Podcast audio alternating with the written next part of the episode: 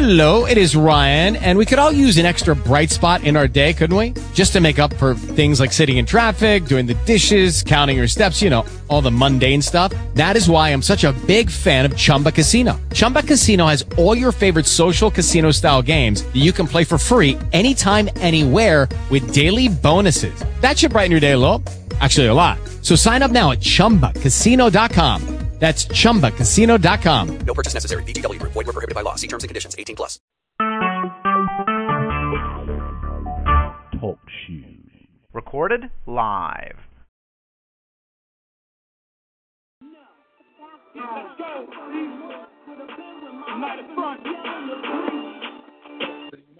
No.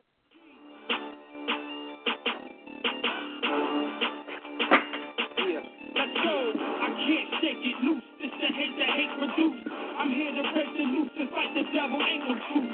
Raise it another level, say the devil, say the truth. And look him in his eye when the enemy faces me. Hate that hate produced. I'm here to break the loose and fight the devil, ain't no truth. Raise it another level, say the devil, say the truth. And look him in his eye when the enemy faces you.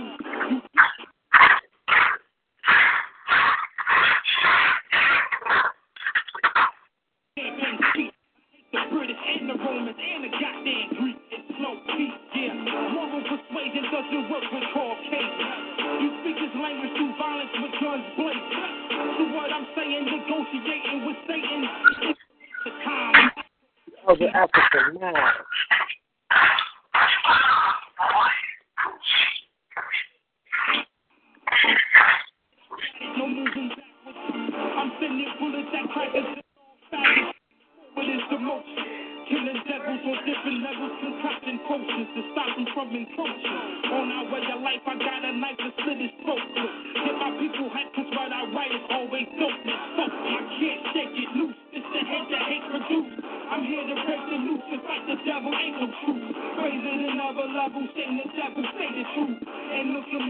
when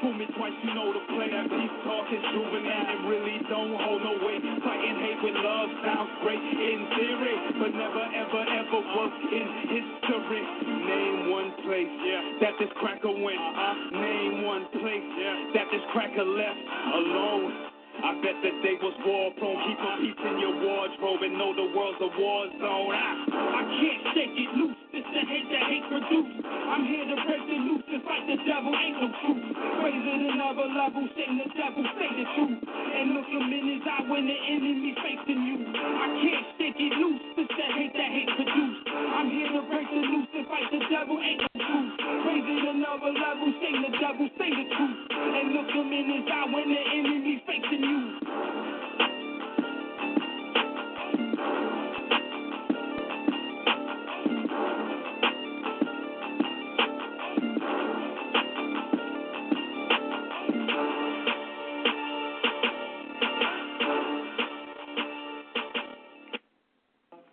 brother asked last night what made me do it. I think I was probably at a Grizzlies game, and I was amazed by the number of us that stood up to their flag. And we all know that that flag has never represented us or our freedom.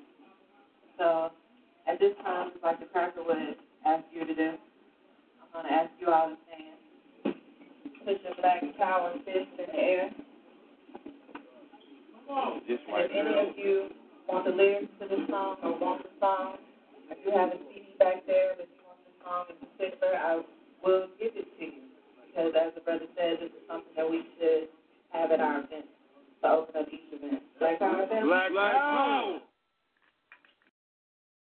Oh, say, can you be precious, oh, precious me?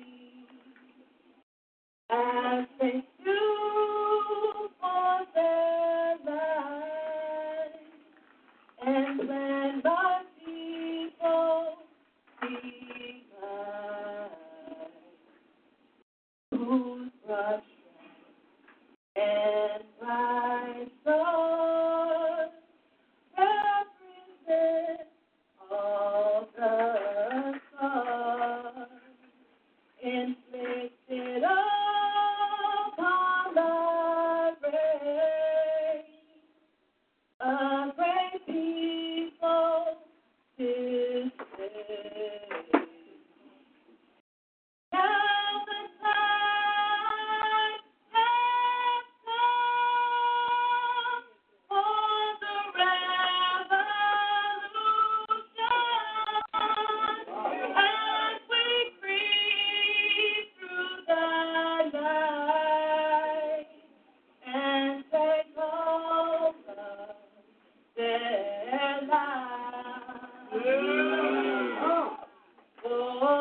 say does that red flag bring African flag wave?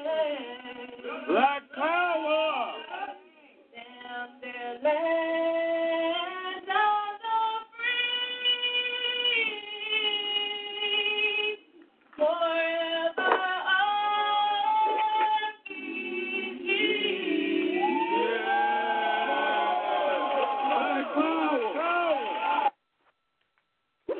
Praise that sermon. Glory to Garvey. Long live the spirit of Dr. Khalid Abdul Muhammad.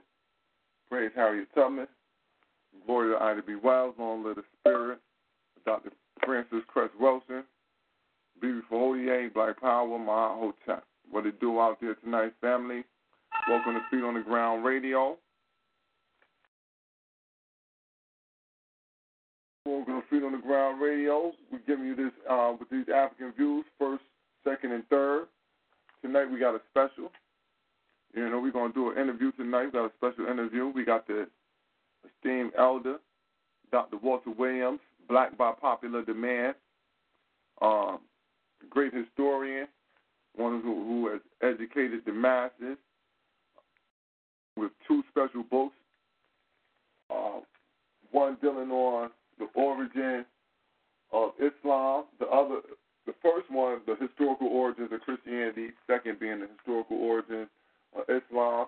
You can pick those two works up, and I'm going to go to our lines. We're going to get our co-hosts in here and pull in Dr. Walter Williams, get a nice conversation going, some questions and answers, open it up to the family and the audience. We get his perspective on what's going on in the world today, his views and aspects, where he sees us as an African going, what things we should be into, what we should be looking forward to in the near future.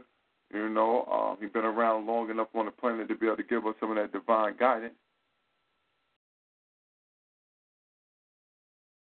So open my chat room up real quick, and first thing that I'm going to do is I'm going to open it up for Brother Menkarai. Black Power, Super Menkarai, is this you? Black Power, Ma'ahotep, CB48, going on, Brother Born. I'm feeling good, ready to hear the dialogue, ready to hear the dialogue between you and Barbara Williams, but also ready to engage also. So, just have a nice night tonight. That's what I plan on doing. So, I'm going to get this line open real quick and see if that's him. Do you have any words you want to put in before I open this line?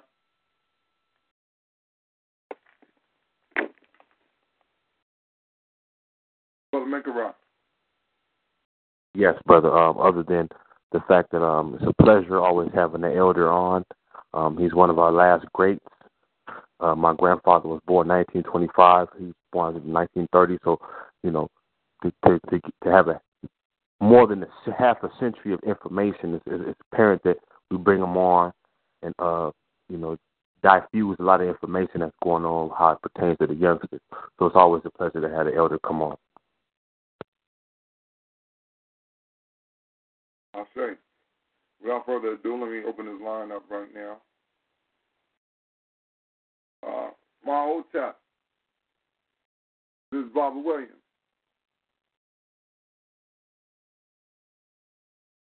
My old chap. My old chap, my brother.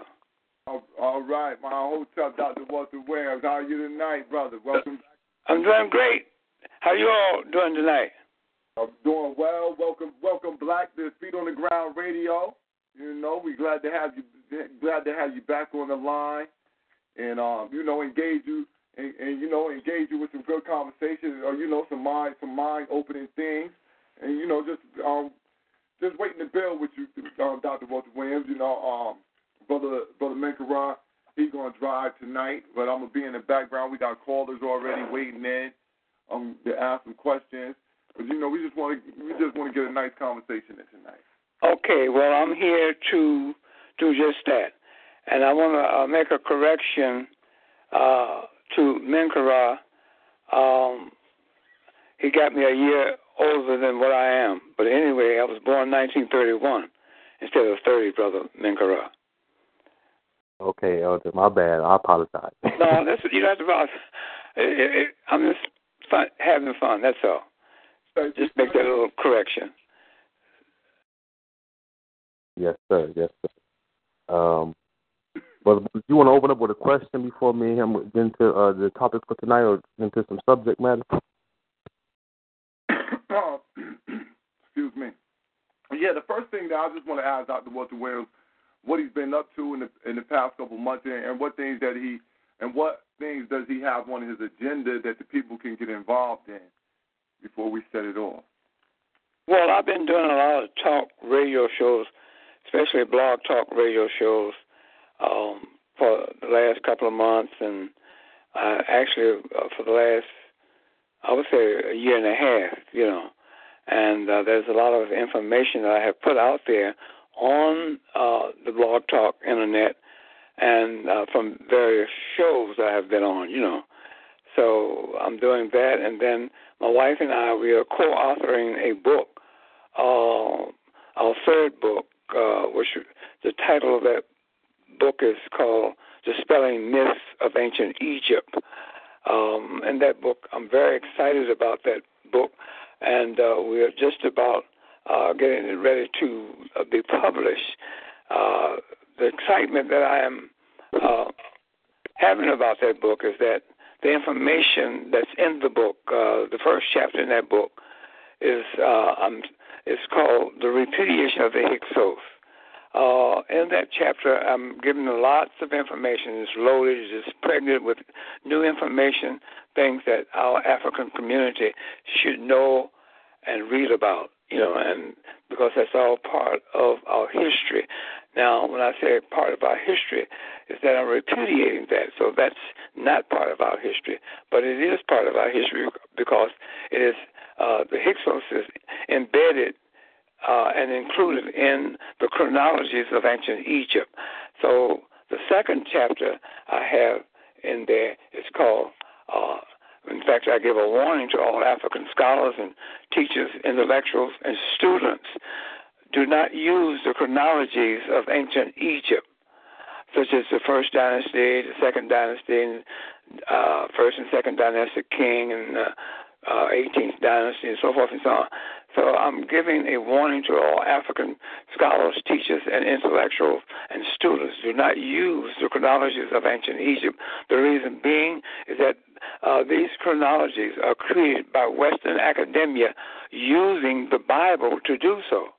You see, our ancestors, the ancient Egyptians, never wrote a history of themselves, never. You see, they left us a immortal legacy in stone. In other words, they left us the Great Pyramid, 490 stories high, the base on all four sides. Each side of the base of the pyramid measures 756 square feet wide, and they left us the Sphinx. The Sphinx is one city block long and 6 stories high with an African face carved in stone. So they left us those markers, and plus they left us art, they left us literature, and they brought forth civilization for all of humanity. They were the only literate people on planet Earth during the time of antiquity. And antiquity means ancient times. Literacy means that they created the alphabet, the world's first alphabet ever created on planet Earth. That alphabet makes an individual literate, and because that alphabet enables an individual, after learning an alphabet, how to read, write, spell, and etc.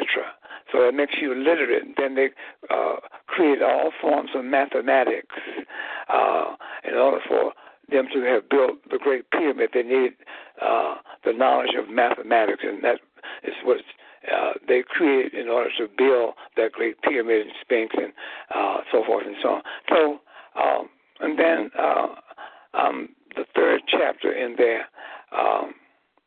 is, in fact, let me, since I'm on the chronologies, I give illustration of 5 different chronologies in there to give you an example as to why we as an African people cannot use their chronologies, because it was written by Western academia using the Bible to do so. So, and then going to my third chapter in that book, the repudiation of the Persian biblical existence.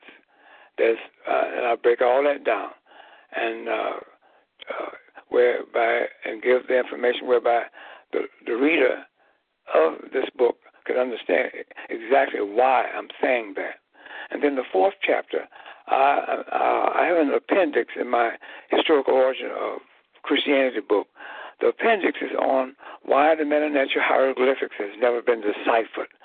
So I writing another appendix onto the appendix. Why? Because I have new information as to why the metanature hieroglyphics has never been deciphered, and I'm bringing forth to our African community the term the Rebus system. So the Rebus system has a lot to do with the hieroglyphics, what the Europeans have done with that system. So I'm revealing what they have done to that system, and I get a lot of let's say challenges, especially from our African community, about the hieroglyphics. A lot of the brothers and sisters think that the hieroglyphics has been deciphered. The hieroglyphics will never, ever be deciphered. So I go off into that fourth chapter. And then the most exciting chapter in this particular book is that I'm pulling the wool off of and exposing the Sumerian cuneiform myths exposed. And my wife has been doing over 3 years of in-depth research on the Sumerian and cuneiform myths. And so this book is going to be very, very informative to our African community, because our African community, as I have been out here for 41 years, going on 42 years, I have, over the years of that time, I have gotten...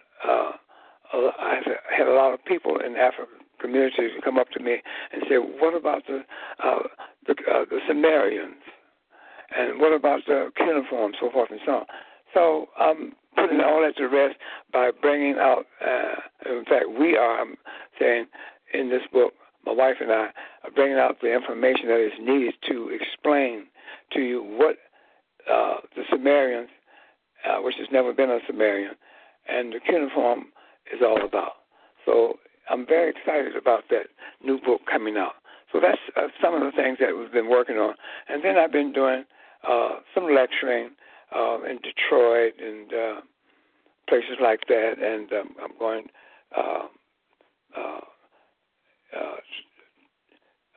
to New York this coming February, invited there. I'm going to Greenville, Mississippi, in the Bible Belt in April for a 3-day workshop down there. I'm looking forward to that.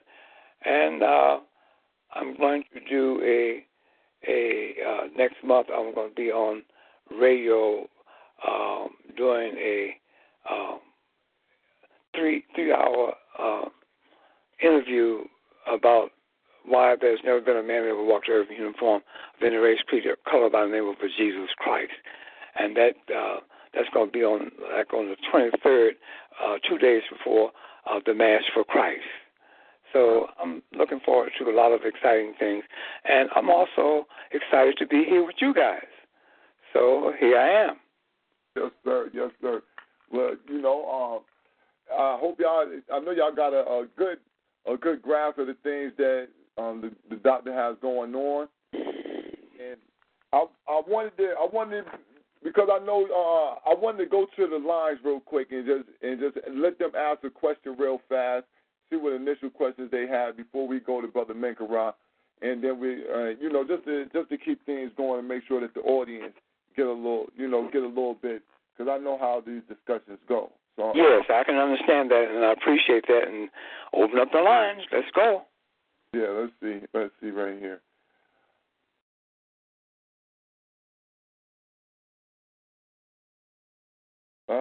Washington D.C. Want to go Washington D.C. already?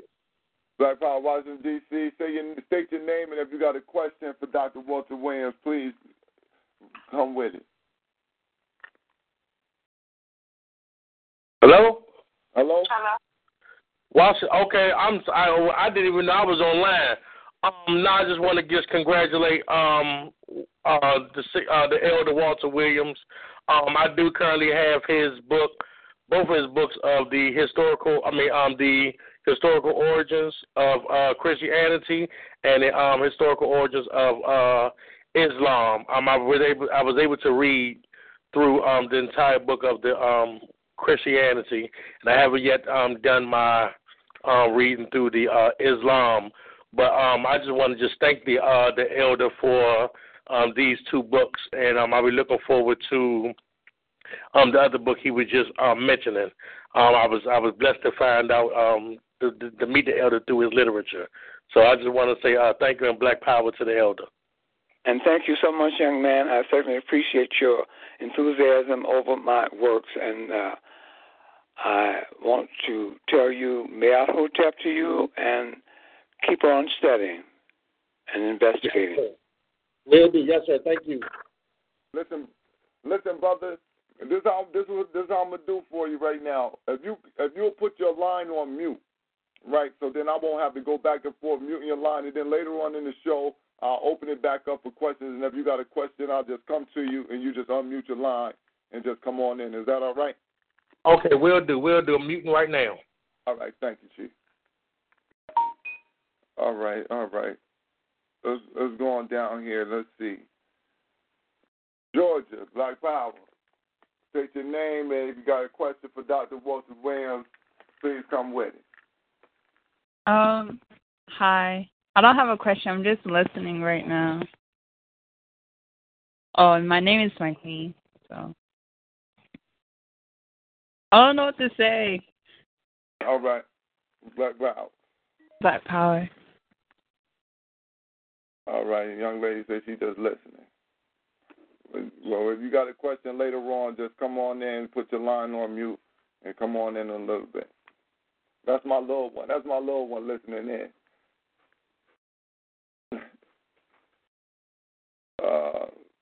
Let's see right here. Oh, by accident. I muted Dr. Walter Williams' line by accident. I apologize, Doctor. I apologize, Doctor. That was my daughter though on the line. She's listening in. Oh, wonderful! Can you hear me? Yeah, I can hear you now. Excuse me. Oh, that's okay. No problem.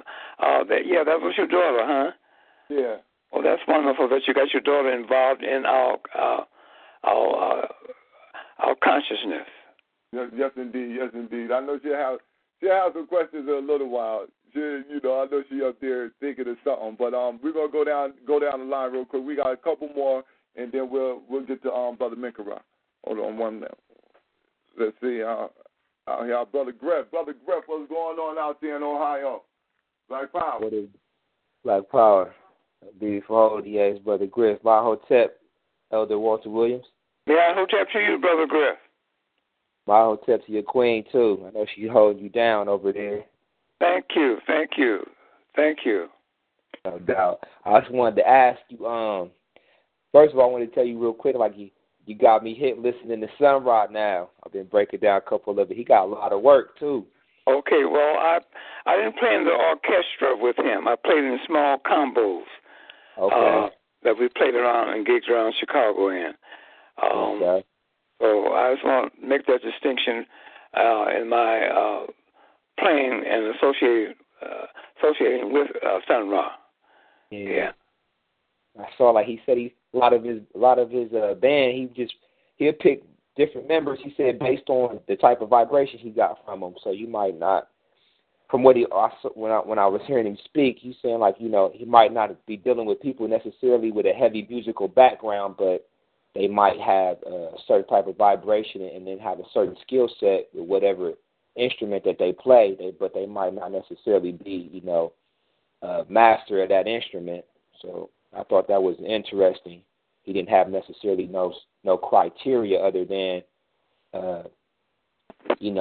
kind of more of a spiritual type of thing as opposed to just being able to actually, be a master at it, whatever instrument you was playing. Was that kind of how it was? Or no, that's not how it was. I played the saxophone. Mm-hmm. And I met Sun Ra before he organized his orchestra. Okay. See, because when I met Sun Ra, it was back in the late 40s and early 50s we played together. He was a musical director for a nightclub called Club de Lisa here. He wrote wrote for the whole show. He wrote the arrangements for the band.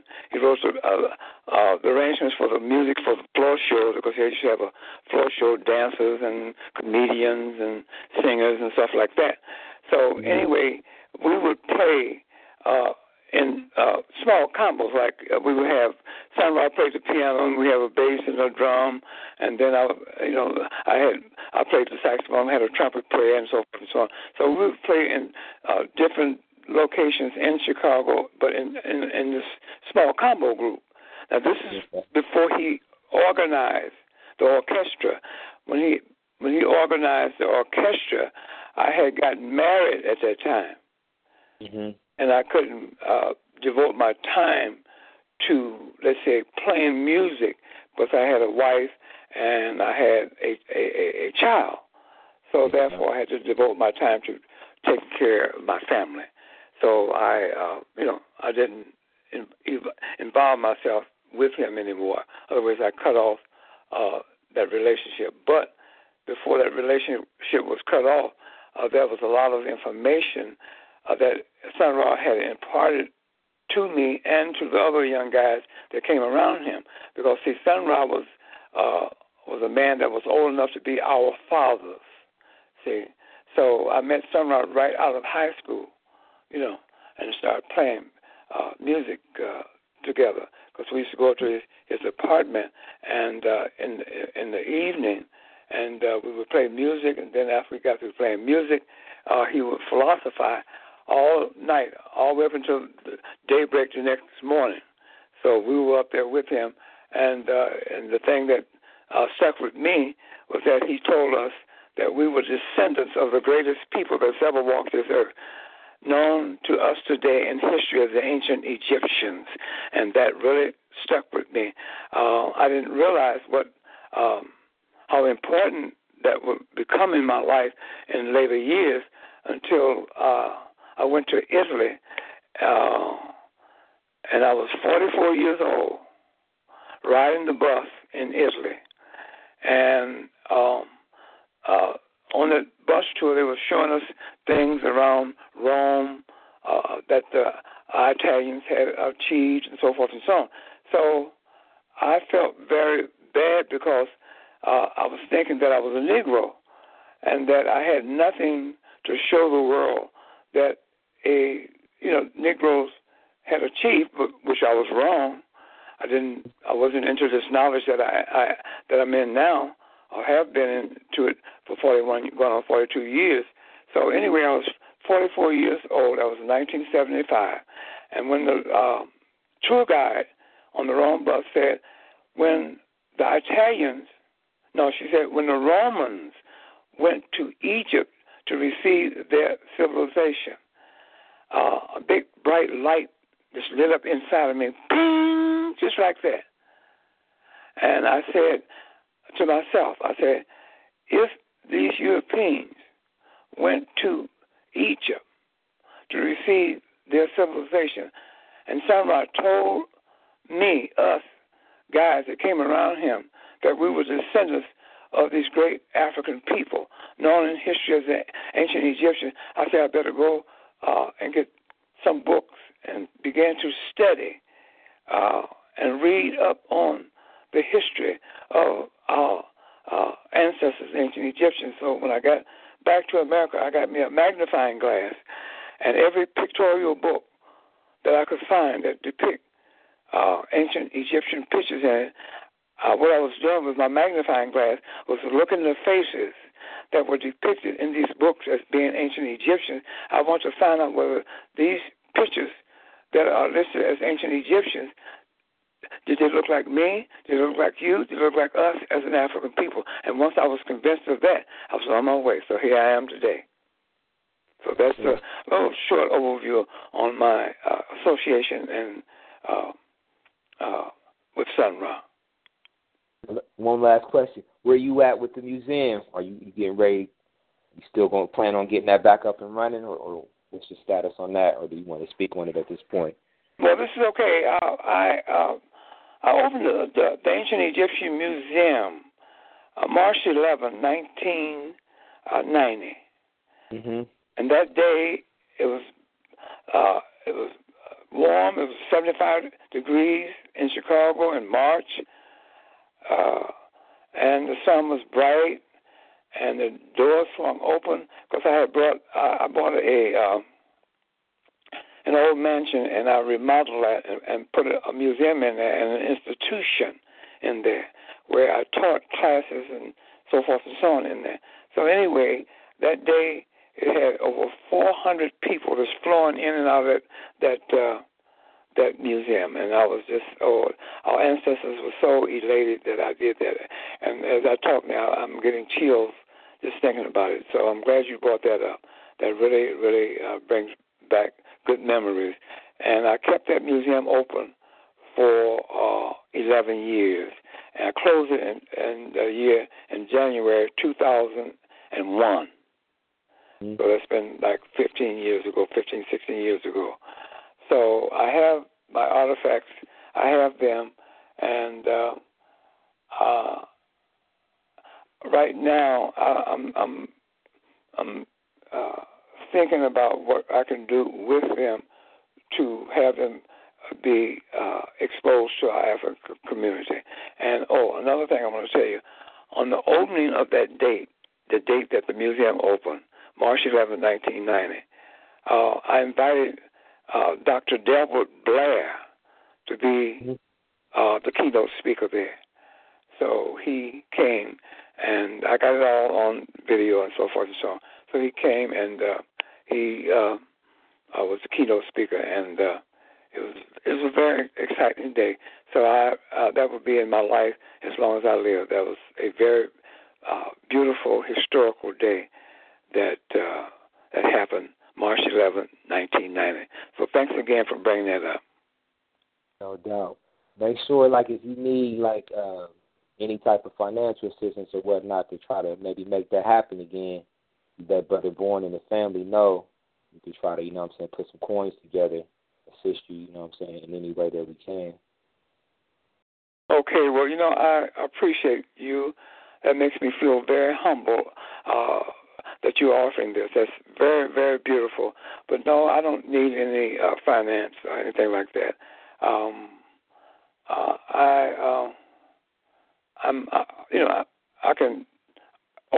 just don't need no finance. But I certainly appreciate that. That's very humbling to me for you to speak those words and offer that financial assistance to me. So I appreciate that. Thank you so much. But I don't need it. Or anything you might need, Elder. It might not be no money, but you might need, you know, some other type of resources, people power, manpower, or just people to kind of maybe advertise for you, stuff like that. So, because I would hate to you not to be able to, like you said, our people to be able to still get the knowledge and wisdom from those things you possess once, you know what I'm saying, as time goes on. Yeah, I appreciate that too, and what I want you to do is keep on being conscious of who you are and who we are and who our ancestors are. We must unify by becoming aware that we need a national identity, a nation to identify with. We don't have that at this present moment in this country. We need to unify around ancient Egypt. Don't use Kemet. Please don't use that. Because, see, the world knows our ancestors as the ancient Egyptians. Very important. So I know that there's a lot of brothers and sisters use that term Kemet. Please don't use that. Use ancient Egypt. Because the world, other than the African community, know our ancestors as being the ancient Egyptians. So keep that legacy and identification going to identify our ancestors as being the ancient Egyptians. You must identify yourself as being an African ancient Egyptian. That means that you're distinguishing yourself and making a difference from those white Arabs over there in Egypt who today will tell the world, because they live in Egypt, that they are Egyptians. And they can do that because they live over there in Egypt. So that qualifies them to say that they are Egyptians. That gives a misleading message to the world, because until we step up, because in order to be an African ancient Egyptian who are descendants of the people, those Africans who built the Great Pyramid and the Sphinx and brought civilization to all of humanity, you have to be an African in order to be an African ancient Egyptian. That qualifies you, us, and all other Africans in this hemisphere over in North America. We have to claim our ancient Egyptian ancestors, because our greatness is lying unclaimed in the continent of Africa. Why? Because we are over here in North America at this very moment calling ourselves Black, Negro, and African Americans. Black and Negro is synonymous because that's a Spanish name given to the Moors. So therefore, when you say I'm Black, you're saying that you're Negro. And then Jesse Jackson and others came in and said, we told the white news media to call us and identify us as African Americans.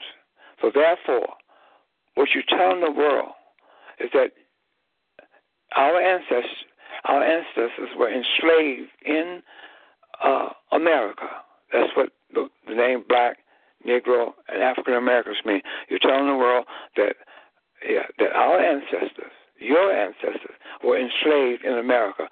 Also, you're telling the world that our history started in America. No, our history did not start in America, as you know. Our history started in a country in Africa, in North Africa, called Egypt. That's where our ancestors came from, okay? That's the culture. From that culture came civilization, from that one culture, ancient Egypt. So we have to claim that. And they have, latter part of September, they dedicated a black, an African-American history and culture museum. The Smithsonian Institute in Washington, D.C. did that. And that's misleading. That's telling the world that our history, and keeping in the minds of us as a people, that our history started here in the United States of America, beginning with slavery. And as you know, that's not true. So it's very important to tell the world that you are an African ancient Egyptian. Don't use Kemet. Why? Because you cannot go to the world map and pick out Kemet, where Kemet land is on the world map. It's not there. You cannot produce not one monument coming from Kemet. You cannot produce any literature coming from Kemet, and so forth and so on. So in short, do not use Kemet, but use ancient Egyptian. I am an African ancient Egyptian, and that we can unify around. That gives us a nationality, a nation to unify around, and then tell the whole world that we are descendants of those people, those Africans who brought civilization to all of humanity. And this is what this white supremacy structure in America has taught us away from. When you and I went to school in this country, they taught us away from that. When I went to school here in Chicago, when I was about 8 years old, they gave me a book called Little Black Sambo. In that book, Little Black Sambo it was an African boy who took the tiger by the tail and went around and around a tree until both turned to butter.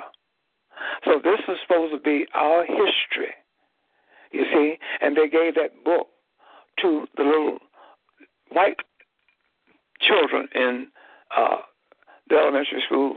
At the same time, they gave me the book in elementary school. But that book, Little Black Sambo, gave them a feeling of superior over us. That book, Little Black Sambo, was supposed to give us a inferiority feeling, you see. So, but it didn't do me like that. It made me, about 8 years old, to say, well, no, it's got to be something greater in us as a people than Little Black Sambo. And that's the reason why I was on that quest, so to find out what was that something better. And then when I met Sun Ra in my late teens, he told us that we were descendants of the greatest people who's ever walked this earth, known in history as the ancient Egyptians, you see. But I didn't realize at the time, because I got distracted, because I got married and had a child and so forth and so on, and I just put that in my subconscious mind until I was 44 years old. Like I told you about the story, I was in Rome, Italy, when the woman on the Rome bus there, when the Romans went to Egypt to receive their civilization, and this light came on inside of me. So we have to get back to understanding that we are descendants of the ancient Egyptians, and this is what this white power structure has taught us away from. The moment that we claim, when you individually and tell the world that you are an African ancient Egyptian, white supremacy is over with. It's over with, because this is how they keep up their white supremacy attitude, because they are trying to keep us away from ancient Egypt, because no human on earth, no race of people on earth can match the achievements that our ancestors achieved over there in Africa, in Egypt, coming from their culture. Their culture of the ancient Egyptian culture civilized this whole entire world. This whole entire world. Now, getting back to something, I want to tell you this, and then we can move on to the next caller. etc. I want you to think about this, what I'm about to say. Mm-hmm. White European Spain asked Africans who lived in North Africa, Morocco, and Mauritania to come into white European Spain and bring civilization to them. And see, the name Moor is a nickname. That means that Africans who lived in Morocco and Mauritania were asked by the white European Spaniards to come into Spain and set up and bring civilization to them. They didn't ask Europeans to do that, because Europeans could not ever have done that, because they were uncivilized themselves. So therefore, these white European Spaniards asked these Africans to come into Spain to bring civilization. And they came out of Morocco and Mauritania, so they were named Moors, which is a nickname. Why? Because of the location that they came out of in North Africa. Those are the countries that borders the Mediterranean. Also, those countries made up what is known as the Nile Valley Civilization. The Nile Valley Civilization consists of Ethiopia, Nubia, which is called the Sudan today, and Egypt. Egypt was the capital of the, I call it, the African Ancient Egyptian Commonwealth. Under that umbrella of the African Ancient Egyptian Commonwealth consists of Ethiopia, Nubia, which is Sudan, Egypt, which is the capital, and west of Egypt. Egypt sits in the center of Africa. West of Egypt is Libya, Tunisia, Algeria, Morocco, and Mauritania. All that is part of the African Ancient Egyptian Commonwealth, which is also known as the Nile Valley Civilization. Okay? So that is something that, you know, I want to bring that out to you to let you know how important we are as an African people.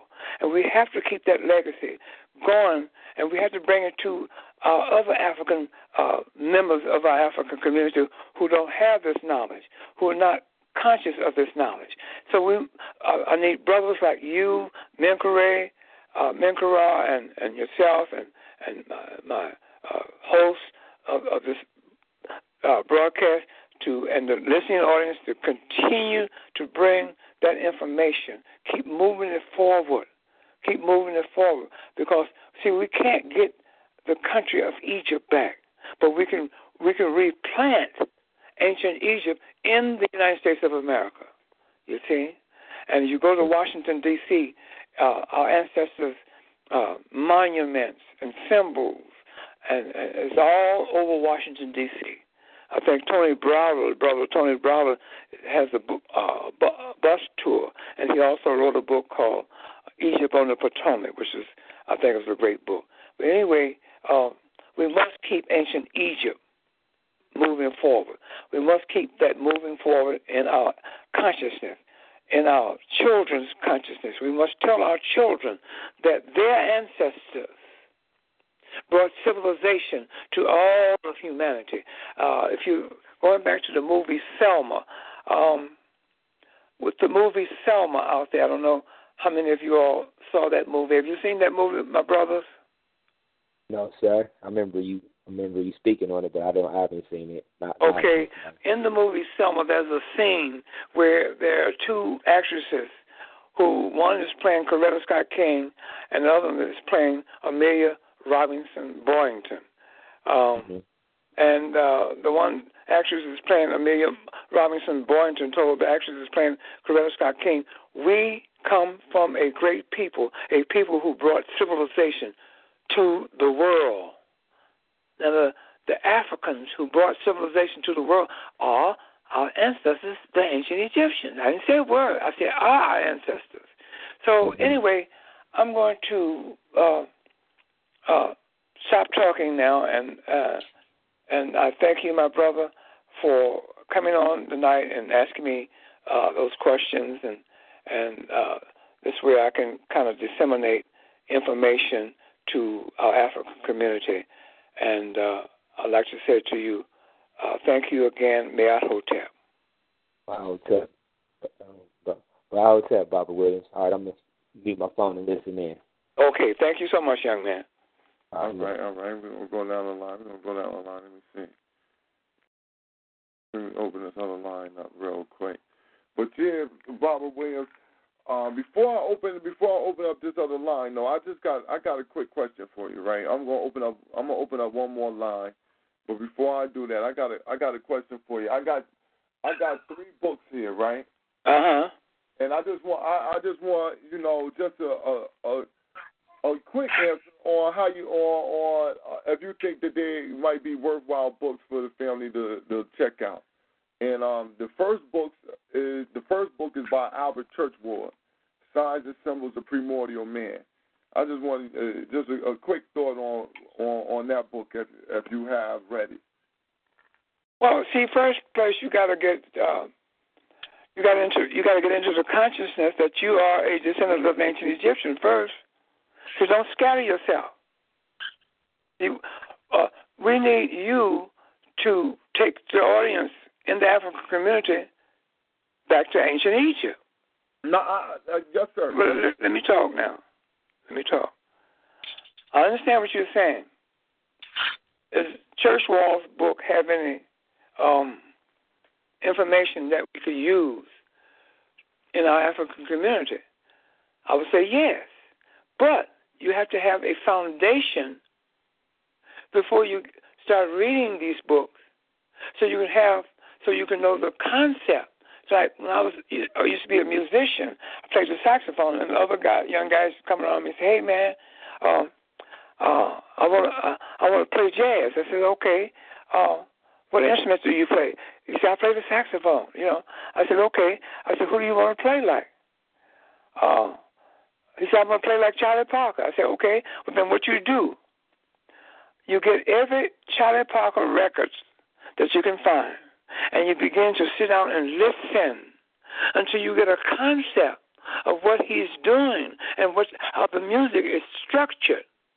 See? You got to see music gives you discipline. That's the reason why I was able to have the discipline of studying history. I had the discipline to do that because I was trained as a musician. In order to be a trained musician, you have to have discipline.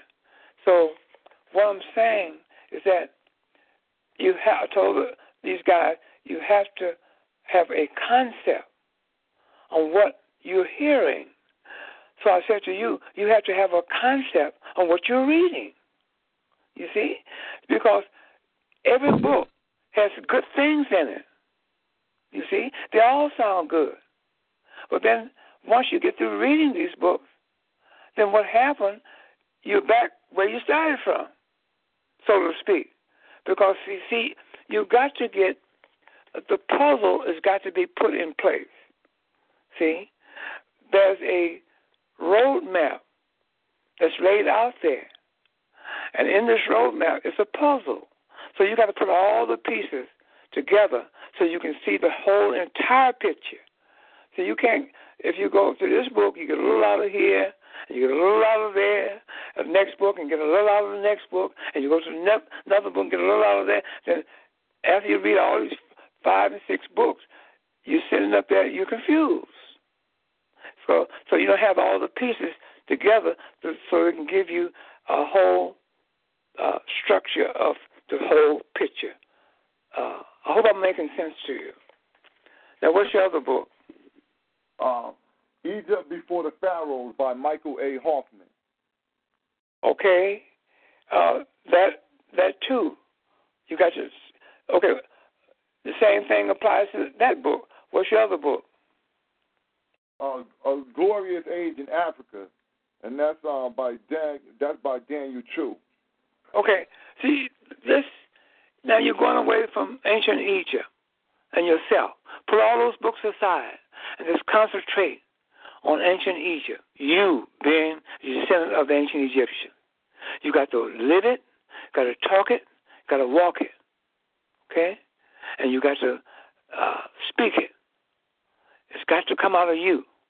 And you can convey this like I'm conveying this to you and the listening audience. You see?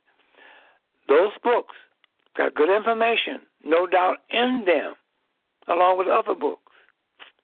But you need to get anchored in the mindset of finding out what happened to our ancient Egyptian ancestors after the Greeks came into Egypt. Very important, because there's a history that happened during that time that leads you all the way from 332 B.C.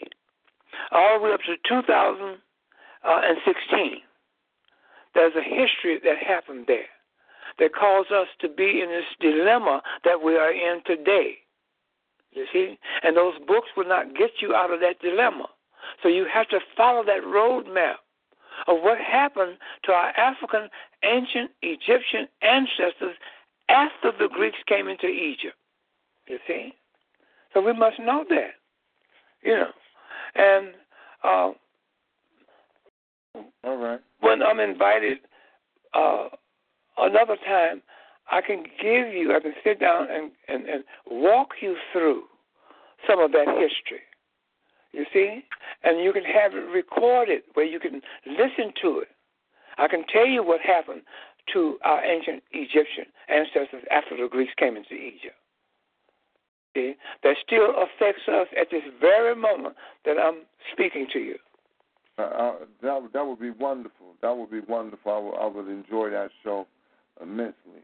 So I hope that you understood what I was trying to say. I'm not trying to knock your book. I'm trying to knock you, for reading those books. I'm not trying to knock that. But I have to tell you like it is. Like I said, I take it as information. You're giving me words of wisdom. So I got to take your jewels and move with it. I know there's not a knock against the books, but you're giving a focus on where we should be at in order for us to deal with where we're going right now. So that's wonderful. Okay. So that's wonderful. Well, I'm gonna put this last caller on. We got more, but we're gonna go to Brother Menker and then we'll go back to the callers. Okay. All right. My hotel, Black Power. That's your sister. Come in. My aunt Hotep, to the family, to Dr. Walter Williams. May I Hotep, my sister? Thank you, Dr. Walter Williams. Thank you for giving us your time. And I want to say in your honor, instead of saying Black Power, I'm going to say African Ancient Egyptian Power. Hey! Wow! You got it! You are the first one that ever said that. And when I was in Detroit back in April, there's a group there that came to my lecture, and they were hollering, Black Power, Black Power. And I came home, and I began to think. I said, now I'm going back there this coming April back to Detroit, and they're going to be there. And I was planning on telling them, which I'm going to do, the brothers and sisters, we must stop saying Black Power. We must say African Ancient Egyptian Power. And you said it. You got it. Thank you, my sister. No, thank you, Dr. Walter Williams, because I'm just feeding off of you. Thank you. Thank you. My only question at this time, because I definitely want to hear the dialogue between you and our great brother Menker Ra, is when is your third book coming out that you had spoke about before that you and your wife were putting together? Well, right now we are in the editing stage, and we are getting the camera ready to be printed. Otherwise, you got to take your manuscripts that you got and you type them within a certain margin in order for it to be printed and to be camera ready. So we're doing all of that, and I'm gathering up, putting the finishing touches on the book, and also I'm gathering up my illustrations so far as pictures is concerned. And that's what we're doing now. So I would say give us a spring of next year, 17. Wonderful. And again, I'll sign off with African Ancient Egyptian Power. Yes, thank you so much, sister. It really resonates with me at this very moment. I'm going to take that to bed with me tonight, and I'll wake up in the morning and I say, wow, that young lady, she got it. So thank you, my sister. What's your name? Sister Camille. Who? What was that again? Sister Camille. Oh, Sister Camille. Okay, my dear. Okay, got it. Thank you so much, Sister Camille. And I want to say, may I hold up to you? And another thing which you've done, you have put the female in there to give balance to Hotep. When you say Me'at, which is great, Sister Camille. And also I want to say to you, my dear, I love you. Thank you so much. I love you too, Dr. Walter Williams, you and your beautiful queen. And thank you for your dedication to the upliftment of us and to undoing our mental enslavement. Thank you so much, my sister. All right. Well, thank you, Sister Camille. Well, you know, without further ado, we're going to allow Brother Menkarat to come on in the line. And to the family that's out there, we'll be back to you in a couple of moments. But we're going to let our Brother Menkarat and Dr. Walter Williams dialogue over a few points in history just to give us a little class time session. So let's sit back and enjoy. Brother Menkarat, you out there? Yes, sir, Brother Omar, Black Power, Black Egyptian Power, and Meahotep. Meahotep, my brother. Meahotep.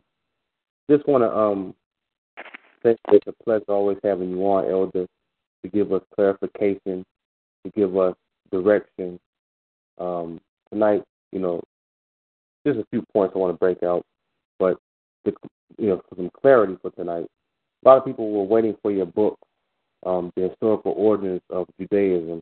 And could you just give them an overview on why the book just couldn't even be published? You mean the book couldn't be written on the historical origin of Judaism? Yes, sir. Well, a lot of people ask me the question, oh, Dr. Williams, when are you going to come out with the historical origin of Judaism? Well, I tried to do the research to get the information to produce a book called The Historical Origin of Judaism. The thing about it, Brother Menkarat, the first place that I wanted to start was I went searching for the world's first and oldest synagogue. Okay? A synagogue houses the religion called Judaism. And I went looking for that through history, and I can't find it. It's not there. Okay? Now, there's a reason for it not being there. But anyway, I went looking for the world's first and oldest synagogue. That will tell me, that will lead me to the religion, because the synagogue is where they practice the religion they call Judaism. Okay? With that Ark of the Covenant on all altars of the synagogue. They have a box up there, a cabinet, and they call that the Ark of the Covenant. Now, this is information that what I'm about to say. Now, you've heard of the Ark of the Covenant, and you've heard of Noah's Ark. There's two different things there. The Ark of the Covenant means that the story of Moses, that his mother put him in a basket as a baby and put him floating down the Nile River. This is the story. And that the Pharaoh's daughter retrieved the basket, took the baby Moses out of the basket, and the baby Moses was raised in the house of the Pharaoh. That's the story. Okay? Now, that ark, or that basket, is the ark. You see? And that's on all altars of the synagogue, and in that little cabinet, that wooden cabinet up there, which demonstrates, like I said, that basket that this baby Moses was put in by his mother, flowing down the Nile River. That's the ark, and then the covenant those scrolls inside where this Moses supposed to went up on Mount Sinai to receive the laws from God and so forth and so on. So I couldn't find anything like that, you see. Now, I did find they showed pictures of old buildings that were Mason buildings, you know, belonged to the Masons. But I couldn't find any buildings that that were called synagogues. So that, if I can't find that information, I looked at all kinds of books. For years I looked, searching for that one subject, couldn't find it. And but I began to realize that I one has to study the Lombards. The Lombards will give you the beginning of capitalism. Capitalism is the foundation. If you find an individual that says that he's a Jew, look for the bank to be next to him, or look for money to be around him. See, so I had to go back and study the Lombards, who created paper money with the usury. I studied their history, and I had to study the Knights Templars, which were the Hemi bankers. That's another history I had to study. I had to realize that I had to study the pawn shop. The pawn shop is where a capitalist with money takes in jewelry as collateral to loan money on. A pawn shop has three balls. Those three balls outside of a pawn shop stands for buy, lend, and sell. So therefore, all this has, what I'm talking about, has something to do with Judaism as it is today. So, so an individual back then would take their jewelry into this capitalist to borrow money, leaving the jewelry there for him to loan you money on. So I had to study that. I had to study Zionism. What is Zionism? So forth and so on. I had to study that. All that has something to do with Judaism. I had to study the history of the European before the war and after the war. I had to study the Balfour Declarations. I had to study the Zionist Jewish takeover of Palestine. I had to do all of that. Then the main reason, one of the main reasons that really told me that that the information that I'm looking for, not only is it hard to find, it may not be there, but about 7 or 8 years ago, a teacher who teaches at the Tel Aviv University in the illegal state of Israel came out with a book after he got tenure, because he wanted tenure so he wouldn't be fired. And his name is Shlomo Sand, Shlomo Sand,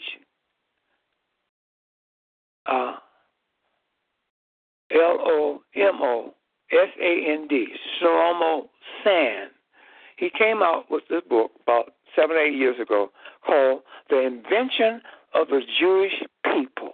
Now that sanctioned it for me. That gave me the knowledge that how can I find the historical origin of Judaism when these Jews are invented.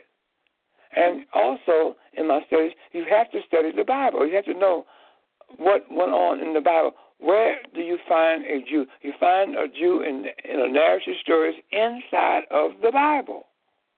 So I also realize that, for instance, when you read the Bible, it has the story of Nebuchadnezzar. You have heard of Nebuchadnezzar, Brother Mentor? Yes, sir. Okay, it says that Nebuchadnezzar, who was the king of Babylon, Babylon is only in the Bible, that in 587, this king of Babylon, Nebuchadnezzar, went into Judea, which is Jerusalem today, and took the Jews out of Judea and took them into Babylon and put them into captivity. Then it goes on to say that Cyrus II the Great, the Persian king, in 536, went into Babylon, took the Jews out of Babylon and freed them and sent them back to Judea to build their second temple. Now, if an individual reads that story that's in the Bible, if they believe that story, that individual who reads the story, if he or she believes that story, guess what? They have made a real-life Jew by the belief. They did it with their own personal spirituality by way of believing it. And this is what they want you to do. This is where this Jew starts from, coming from the Bible. So with that, you know, all these things and more, I won't go through the rest of the stuff that you need to know about Judaism and so forth and so on, Jews and so forth and so on. You know, so that's the reason why I stopped trying to write the historical origin of Judaism. Okay, that's my answer to you, Brother Minkara. Thank you, sir. Last time you came on the Underground Radio, you dealt with the misnomers in history and mainly focusing on history and antiquity. Oftentimes I run across youngsters who watch movies that are coming out, The Birth of a Nation, 12 Years a Slave, and so forth, and the propaganda of European supremacy was keeping us based on slavery. Can you elaborate on that for a minute, brother? Well, The Birth of a Nation, I've seen the movie. It's another slave movement that we don't need in our community anymore. We need to find our way back to ancient Egypt and claim our greatness. That's where our greatness is standing in line in the continent of Africa unclaimed. So we as the descendants of those African ancient Egyptians, we need to go back and claim our ancestry as being the ancient Egyptians, and that will give us a nation to unify around, okay, instead of a color that is identifying us today as black. That's a color. The only places you can find black is among the people who in this country who's calling themselves black, Negroes, and African Americans. But anyway, getting back to that, we don't need any more slavery movies in our community anymore. We need to know who our ancestors are. So we have to find our way back to ancient Egypt and not to slavery, you see. So these slave movies that are out here, they glorify the European and make him feel superior over us because he is saying that I enslaved the greatest people on earth. I made them my slaves. I am the white man. I am practicing white supremacy over them, you see? And so that is the reason why we don't need any more slave movies, even though the brother killed some white people, so forth and so on. That's not a great thing. Killing nobody is great. But he had to do what he had to do. And at the end, he got killed himself, so which is quite naturally he would end up in a fate like that. But anyway, we don't need any more slave movies. We need to know the truth about our ancestors, where they fit in history, who they are, not where, but who they are and what they did, what the greatness that and how they civilized this world and what they brought to this world. To civilize this world. So that is some of the things that I has to say about the birth of the nation and so forth and so on. We don't need that anymore. Thank you, sir. To give a brief overview of history, leaning from the last descendant, like you were speaking on earlier, you dealt with the Moors. Last time I spoke to you, you were telling me about the Spanish Inquisition, the Roman Inquisition, how that tied in with slavery, 1619, 1492. Could you give the people a brief historical overview to how we failed in Europe with the Moors, how slavery began, and are we citizens in America? Well, you got two different subjects going there. Which one you want me to start on? The first one on how the European manufactured slavery. Go into that, and then, you know, if you feel like you want to answer the second half, we can go into that. Okay. Well, let me give you a short overview on each topic that you mentioned. Going back in the conversation that I started off on this broadcast tonight about the Moors being invited into white European Spain. White European Spain, Asked an African or Africans from North Africa who lived in Morocco and Mauritania to come to Spain and bring civilization to the white European Spain. Okay? That they did. They didn't invade over there. They were asked to come in. If they had invaded over there, then the language would have changed. See? But they were asked to come over there, and they came over there because they are descendants of the ancient Egyptians, and they live in the Nile Valley Civilization, which is, I told you, consists of those countries that I mentioned, Ethiopia, Nubia, which is the Sudan today, Egypt, and Libya, Tunisia, Morocco, Algeria, and Mauritania. So anyway, they came. They, meaning the people, those Africans out of Morocco and Mauritania. Mind you, again, I mentioned that the word Moor is only a nickname, meaning Africans who lived in Morocco and Mauritania. So they came into white European Spain after being invited there by the Spanish.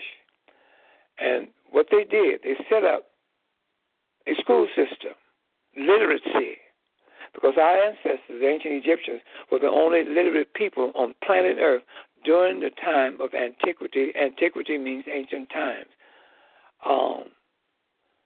They were the only literate people. Why? Because they created an alphabet to make themselves literate. But anyway, their descendants, known in history as the Moors, came into Spain, set up literacy over there, a school system. They set up a government for these uncivilized, heathen, white European Spaniards. And they began to build cities in Spain, such as Seville, Granada, Toledo, Cadillac, etc., etc. And they introduced public bathhouses over there. In the introduction of public bathhouses, they introduced soap to the Europeans for the first time. I was listening to the History Channel about a year or two ago, and the commentator said that the Europeans first began to use soap in the 12th century. You see? So that is as a result of the Moors bringing and building and introducing public bathhouses over there. And if you take a bath, you've got to have soap. So anyway, that's what they did over there. And they stayed over there for 432 years, you see, before the seat of Christianity was moved out of northeast Africa, out of Constantinople, out of the world's first Christian church, the Hagia Sophia, in 1439 by John VIII, who went into Florence, Italy, to relinquish the donation of Constantine. At the Curia there, C-U-R-I-A, means college there. That is where the Renaissance era of the 15th and 16th century was launched, right there in Florence, Italy. And that was in 1439. 6 years later, in 1445, Eugenius IV, Nicholas V, began to build over the catacombs on the outskirts of Rome.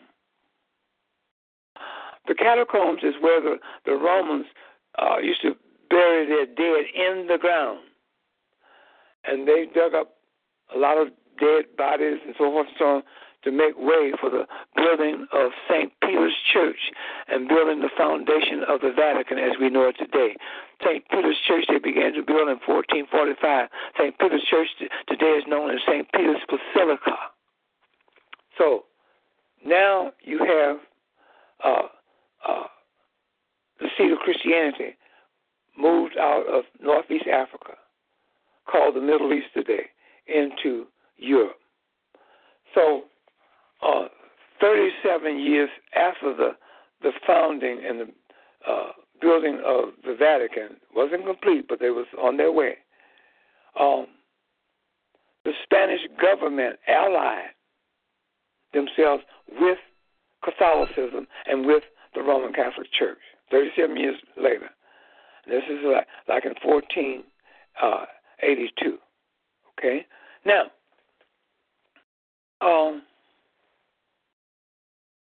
Ferdinand and Isabella began what is known in history as the Spanish Inquisition.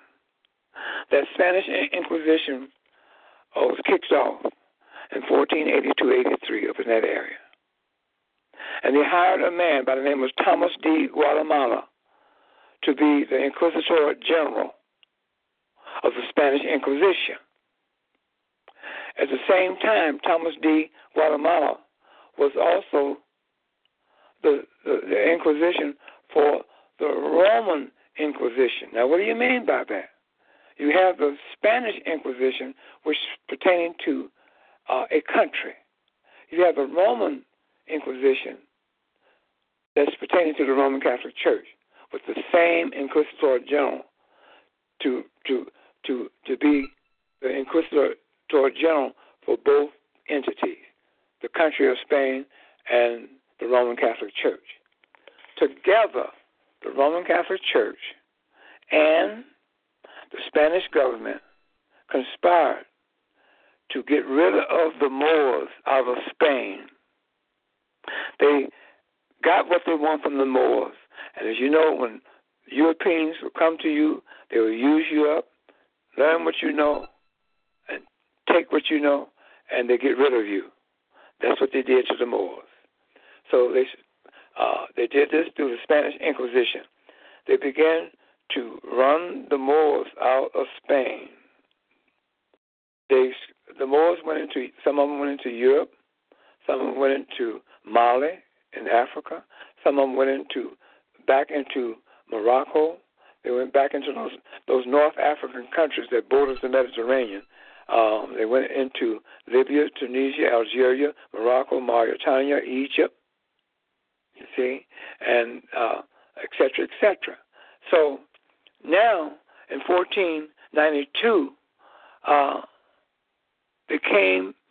Ferdinand and Isabella hired a person by the name of Christopher Columbus.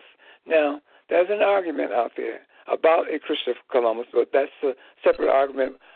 We won't go into that, whether that was a Christopher Columbus or not. We won't deal with that at this moment. But we're going to, let's say, assume that there was a Christopher Columbus. And this Christopher Columbus, with his ship, took Moors out of Spain with the orders of Ferdinand and Isabella for him to do just that, and the Roman Catholic Church.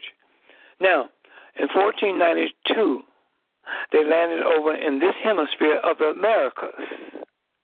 So I'm giving you an overview on what happened. So here, They're over here in 1492. For 127 years, the Moors were over here. Free Africans living in this hemisphere. This was before the beginning of slavery, which is 1619.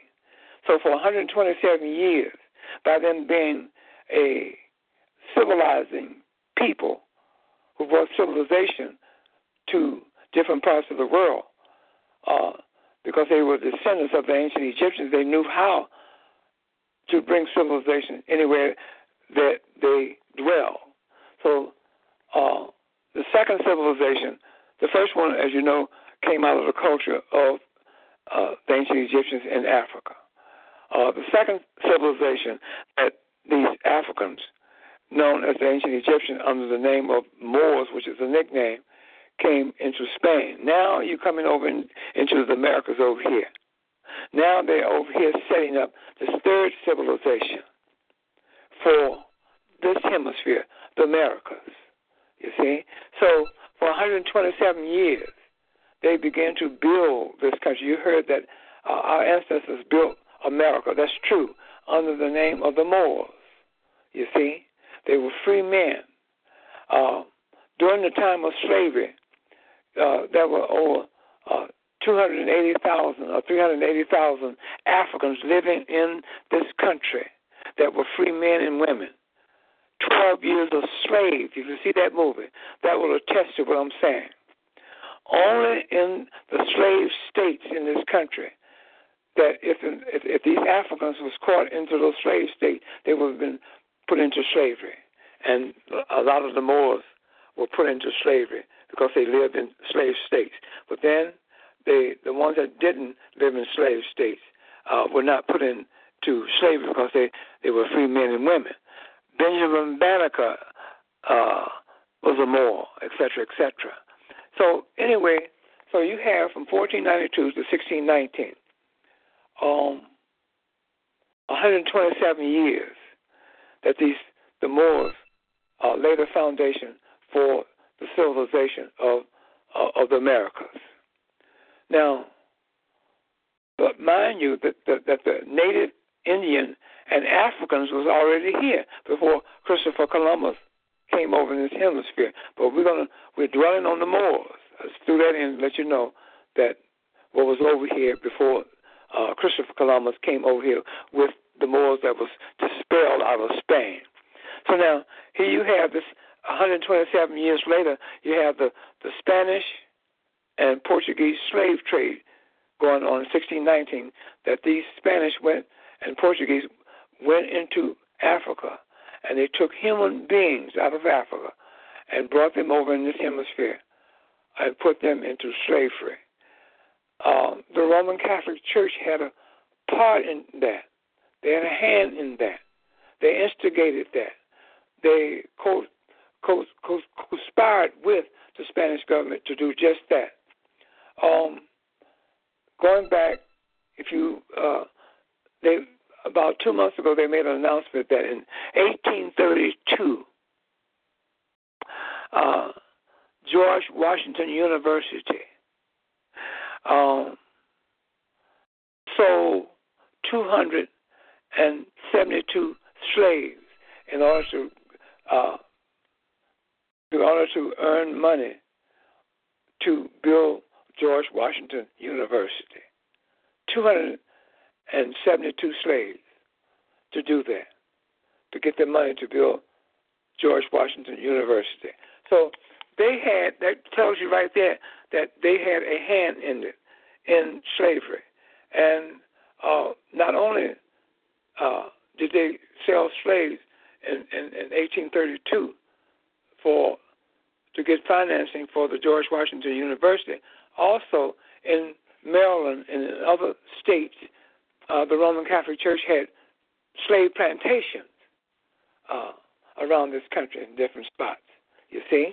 So they conspired, like I said, with the Spanish government and to bring the slaves out of Africa into this hemisphere. And then what they did, Brother Menkaura, is that the Spanish and Portuguese slave traders took the Moors, and this is how they got rid of the Moors in this hemisphere. They took the Moors, and they enslaved Africans because they were both Africans. And they put them under one umbrella, and they named them Negroes. You see?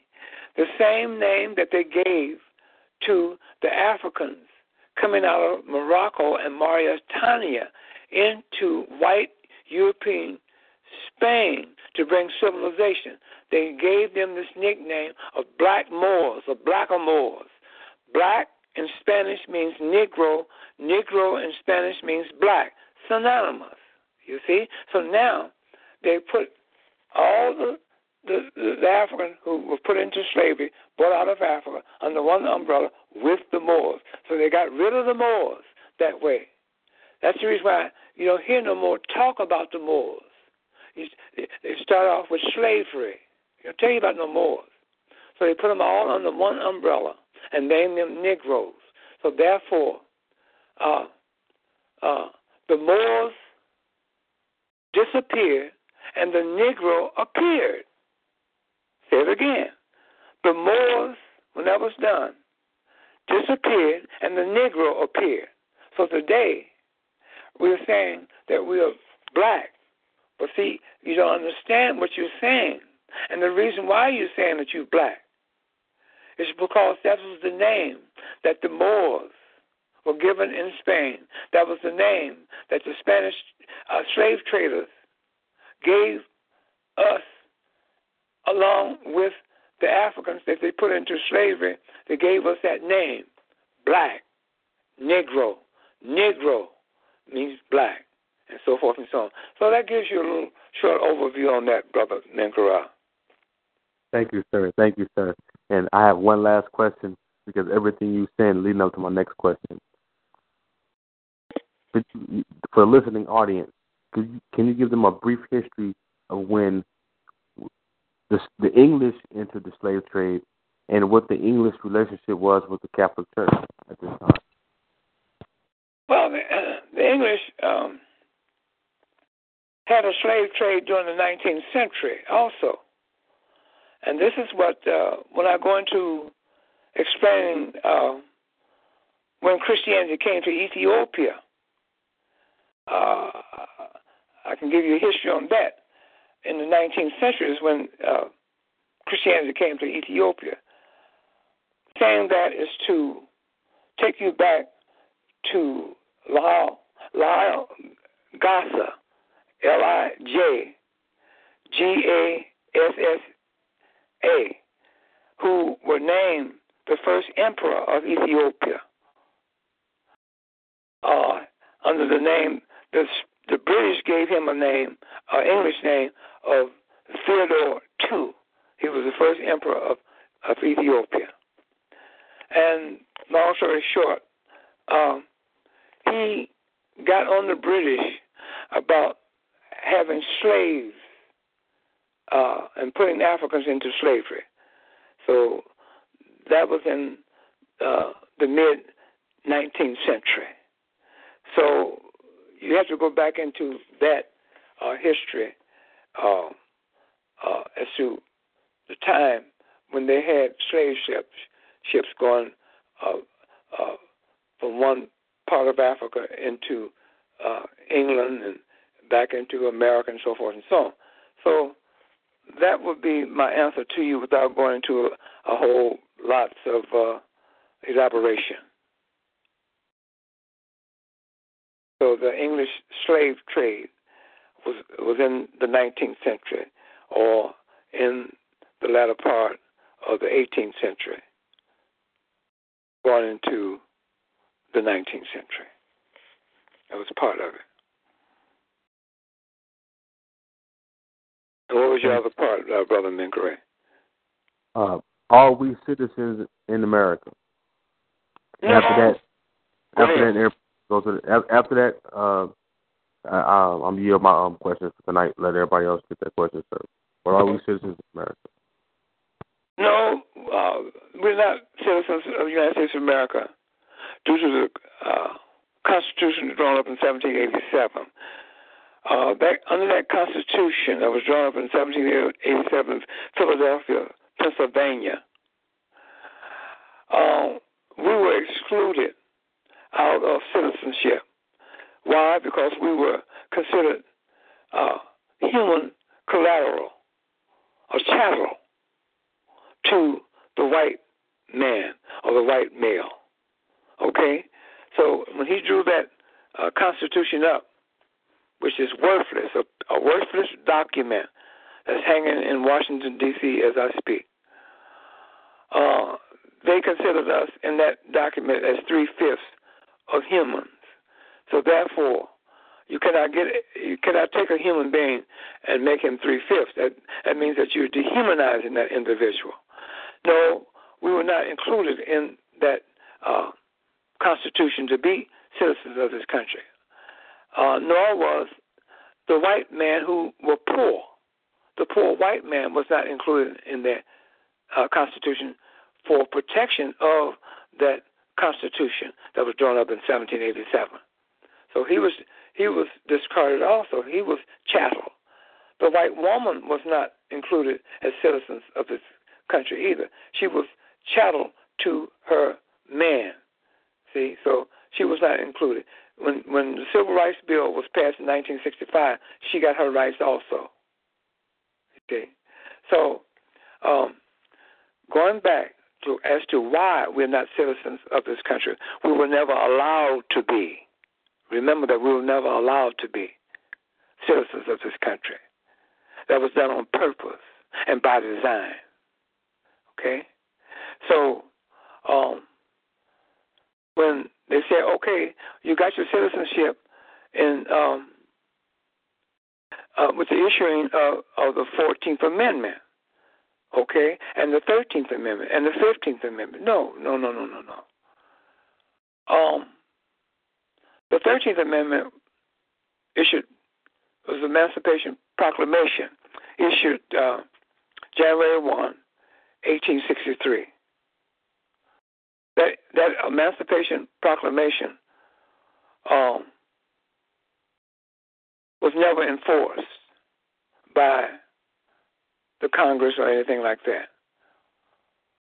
It was not until 2 years later, that 1865, where with that word out that this document, the Emancipation Proclamation brought forth by President Abraham Lincoln, are supposed to free us who were living in this country as Africans under the slave trade and under slave servitude.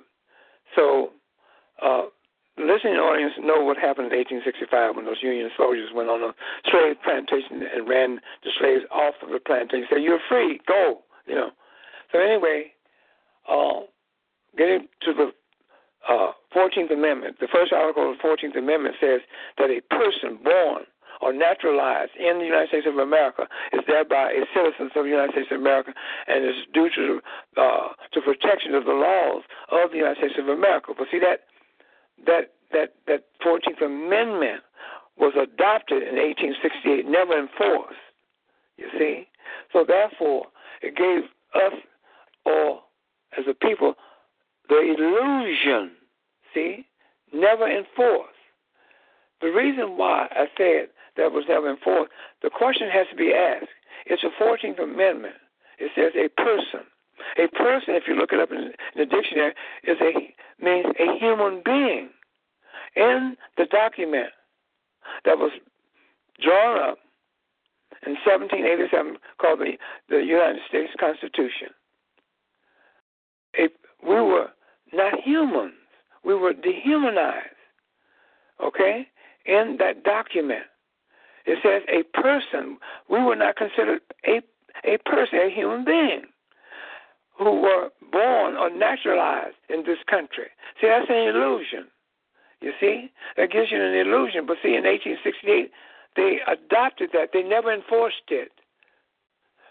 Proof of that is that in 1964, they came out with the Civil Rights Bill.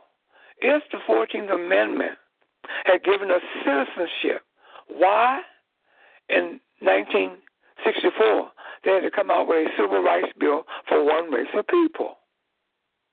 Then that means that Martin Luther King died in vain because he was fighting for us in Rosa Parks, and that movement, the civil rights movement, was fighting for us to be citizens in this country, to be and receive just treatment from the laws of this country, for us to receive accommodations in the hotels and restaurants and et cetera, public accommodations and so forth and so on.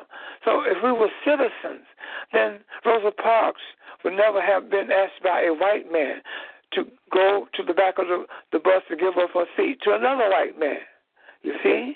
So that is one of the main reasons why we're not citizens. If we were citizens, why in 1965 they came out with the voting rights bill for one race of people? If we were citizens, other citizens of this country didn't have to have a special voting rights bill for them to be citizens of this country, but only for us, Africans in this country, you see?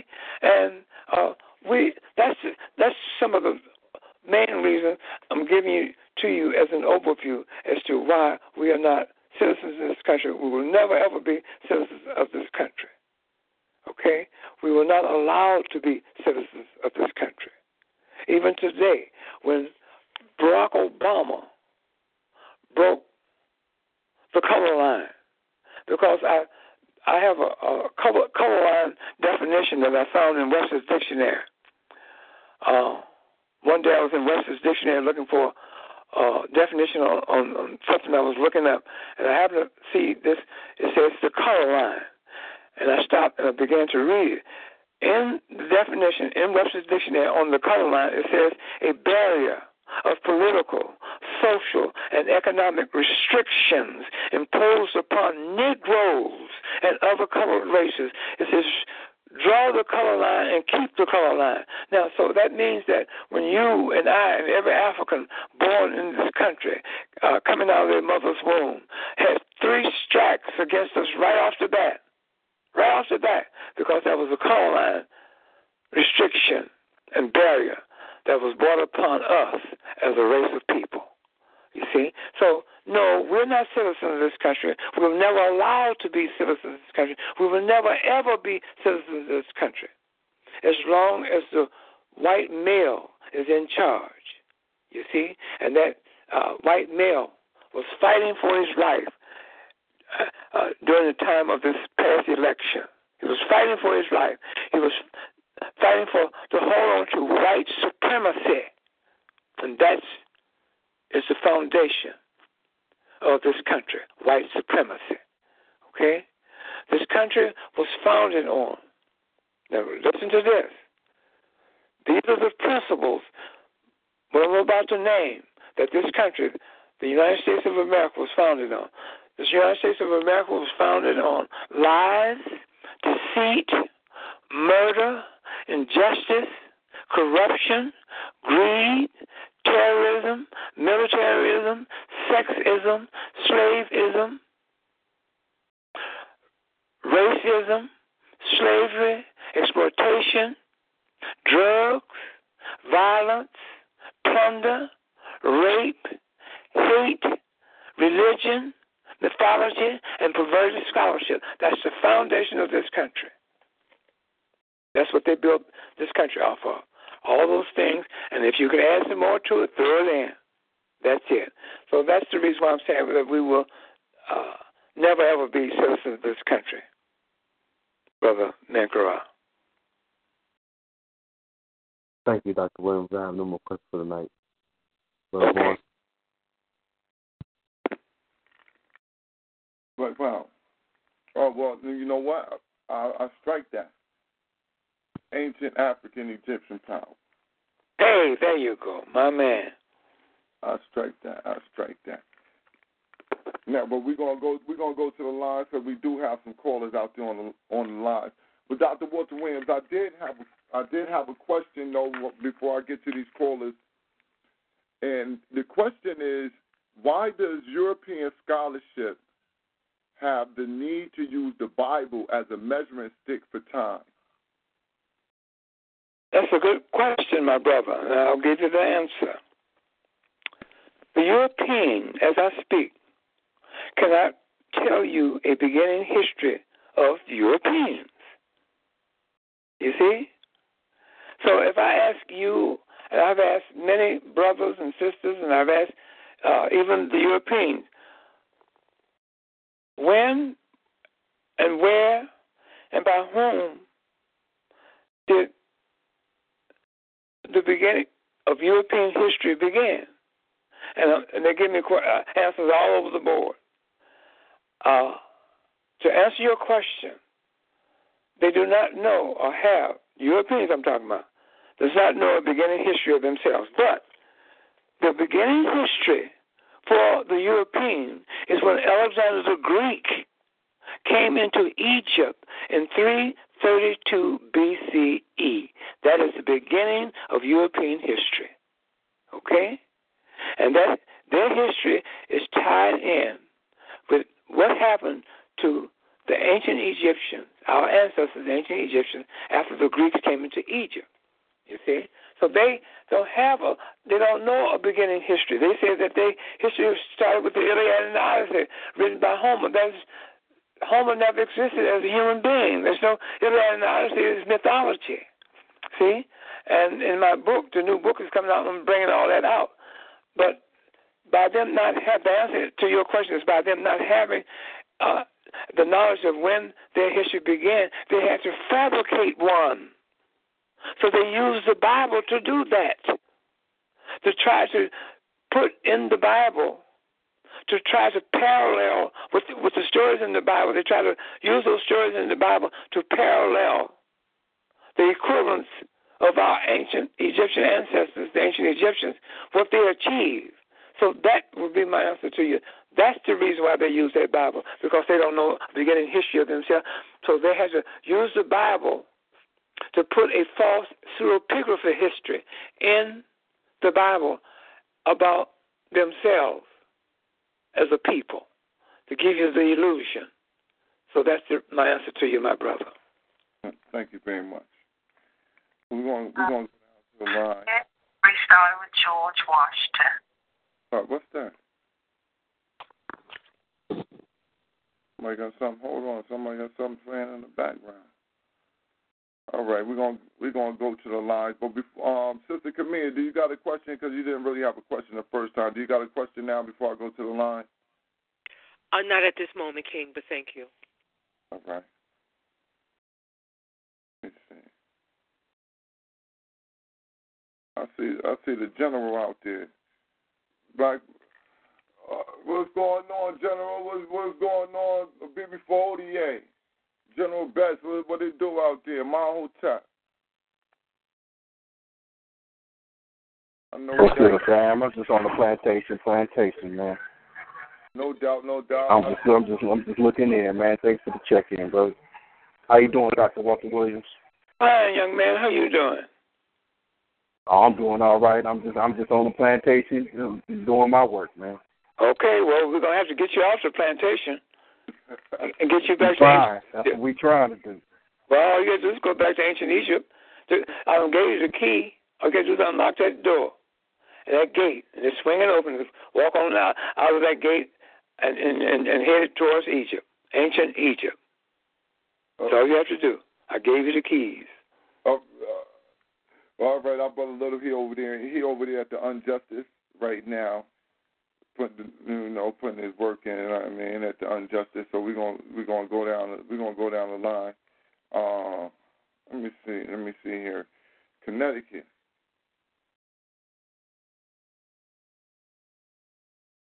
My old child, welcome to Feet on the Ground Radio. State your name if you got a question or comment for Dr. Walter Williams. Come on in. No, I do not. I do not have a question right now. I'm just making it. All right. Sister listening. All right, my old chap, welcome to Feet on the Ground Radio. State your name and question or comment for Dr. Walter Williams, North Carolina.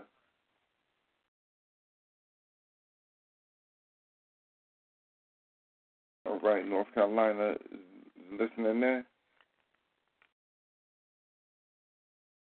Can you hear me? Yeah, I hear you. I hear you. State your name, give your question or comment. What's going on? Oh, hold on, my bad, T. Here you go, you back. State your name and question or comment. Okay, can you hear me? Yeah, I hear you now.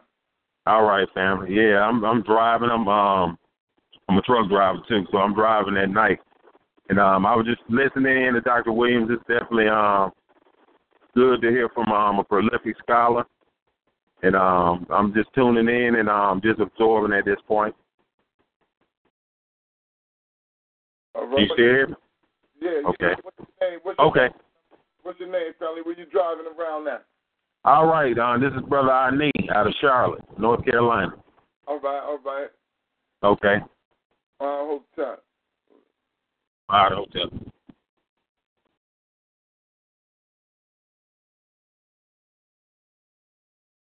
Dr. Williams' brother, he just riding, listening there.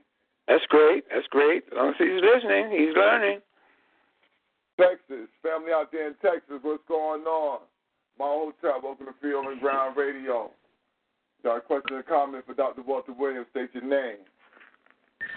Yes, sir. This is Brother Drake from Dallas. Just listening in. I purchased both of the books. Still studying them. And Just saying peace. Okay, my brother, thank you so much for your interest in studying and trying to find the truth. And this is what we need to do. So in order for us to get out of this dilemma that we're in at this very moment that I'm talking. Thank you so much. You have a question or anything like that? No, sir.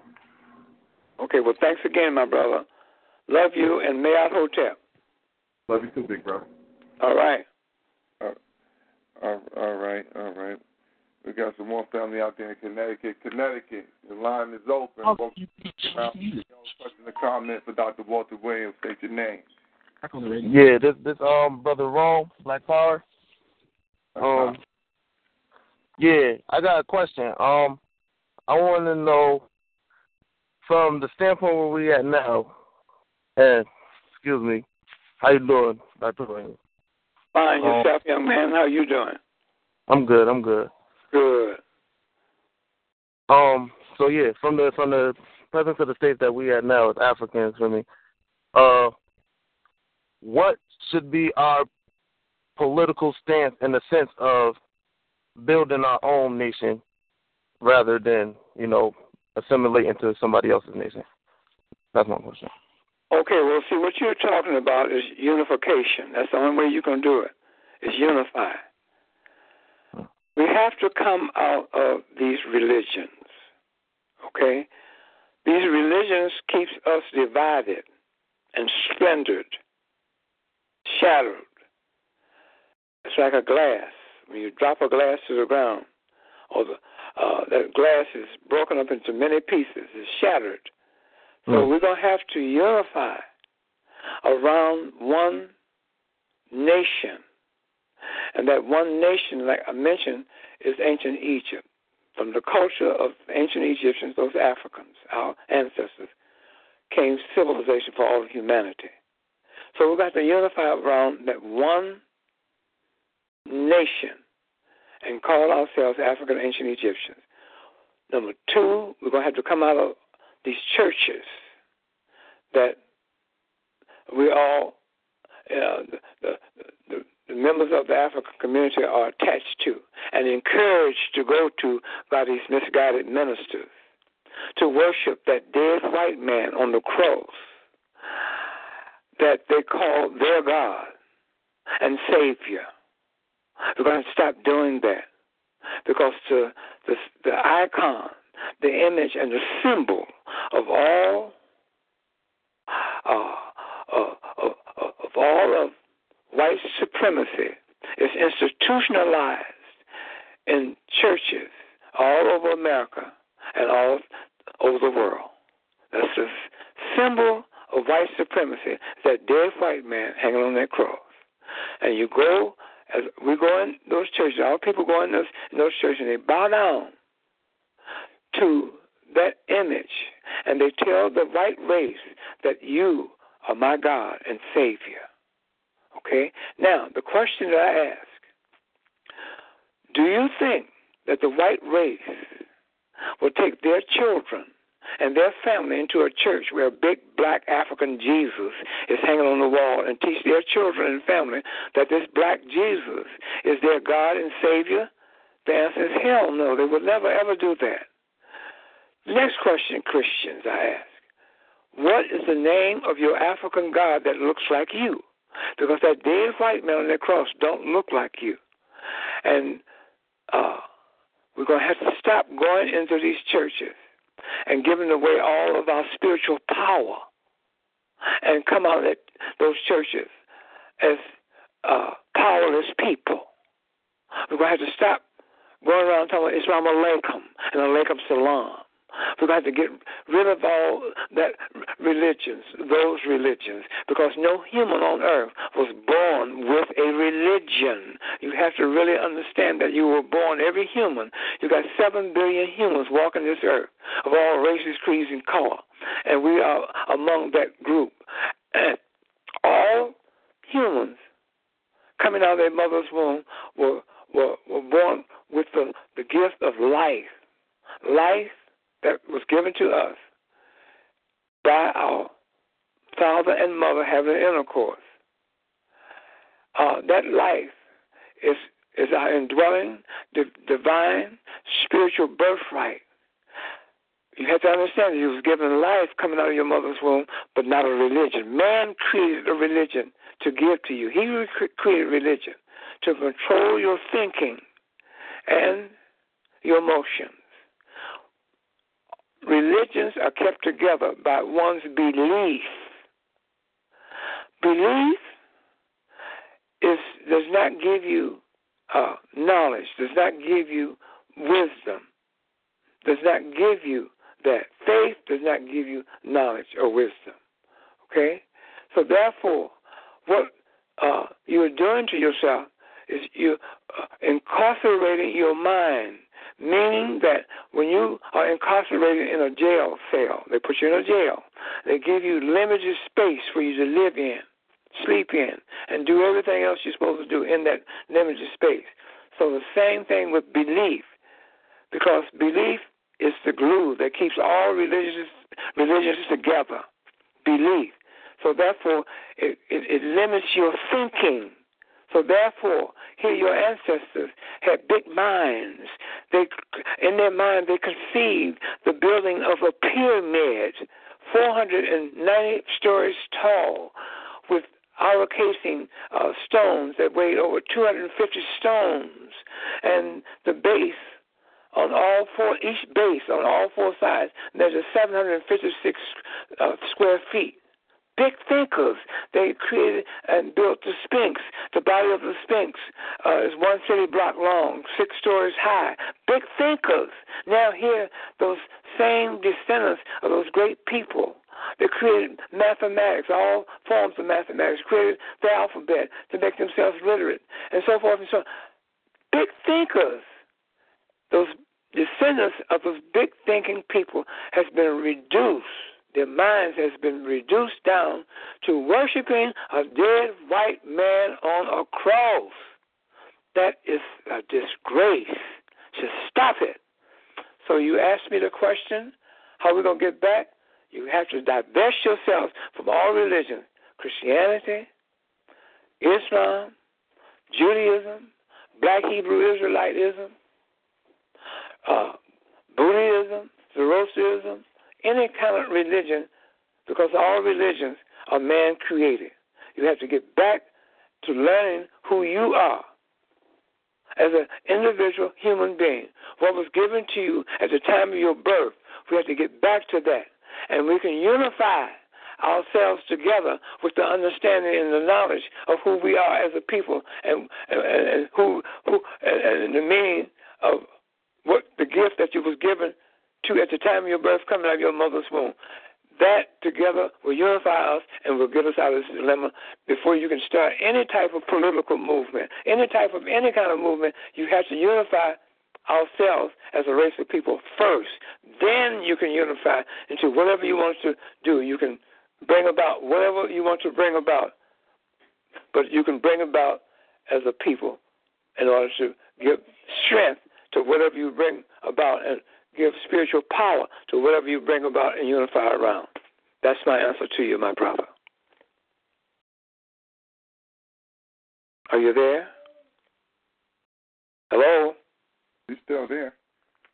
He's still there. I still see his line open. I don't know. He might have muted his own. He might have muted his own microphone. Okay. My fault. Did you hear what I said? Yes, I heard you. I was listening. I just had to take it off mute. Okay. I appreciate that. Okay. That's my answer to you, my brother. Thank you. Thank you, Dr. Williams. And thank you. All right. Thank you, Black Man. We're going down. Let me see. Let's go on down to Texas. Texas, line is open. Morgan Field and Ground Radio. Question and comment for Dr. Walter Williams. State your name. Dominique and Motel. My old top. Hello? My old top. Hello, Hotel. Yeah, I'm calling out of Dallas, Texas. All right, what's your name, brother? My name is Dominique M. Hotel. All right, what it do, brother? This is Brother Bourne. I met you down there at RBG. Yeah, what's going on, T? What's going on, brother? Yeah, I just had, I'm on knowledge already, What's going on, Walter Williams? Hi, my brother. How you doing today? All right, I'm doing all right, man. It's good to hear from you, you know what I'm saying? Right, I certainly appreciate you calling. It's good to hear from you. Oh, I had a certain question about the craft of Ptah. You know how people have Amun-Ra, craft of Amun-Ra.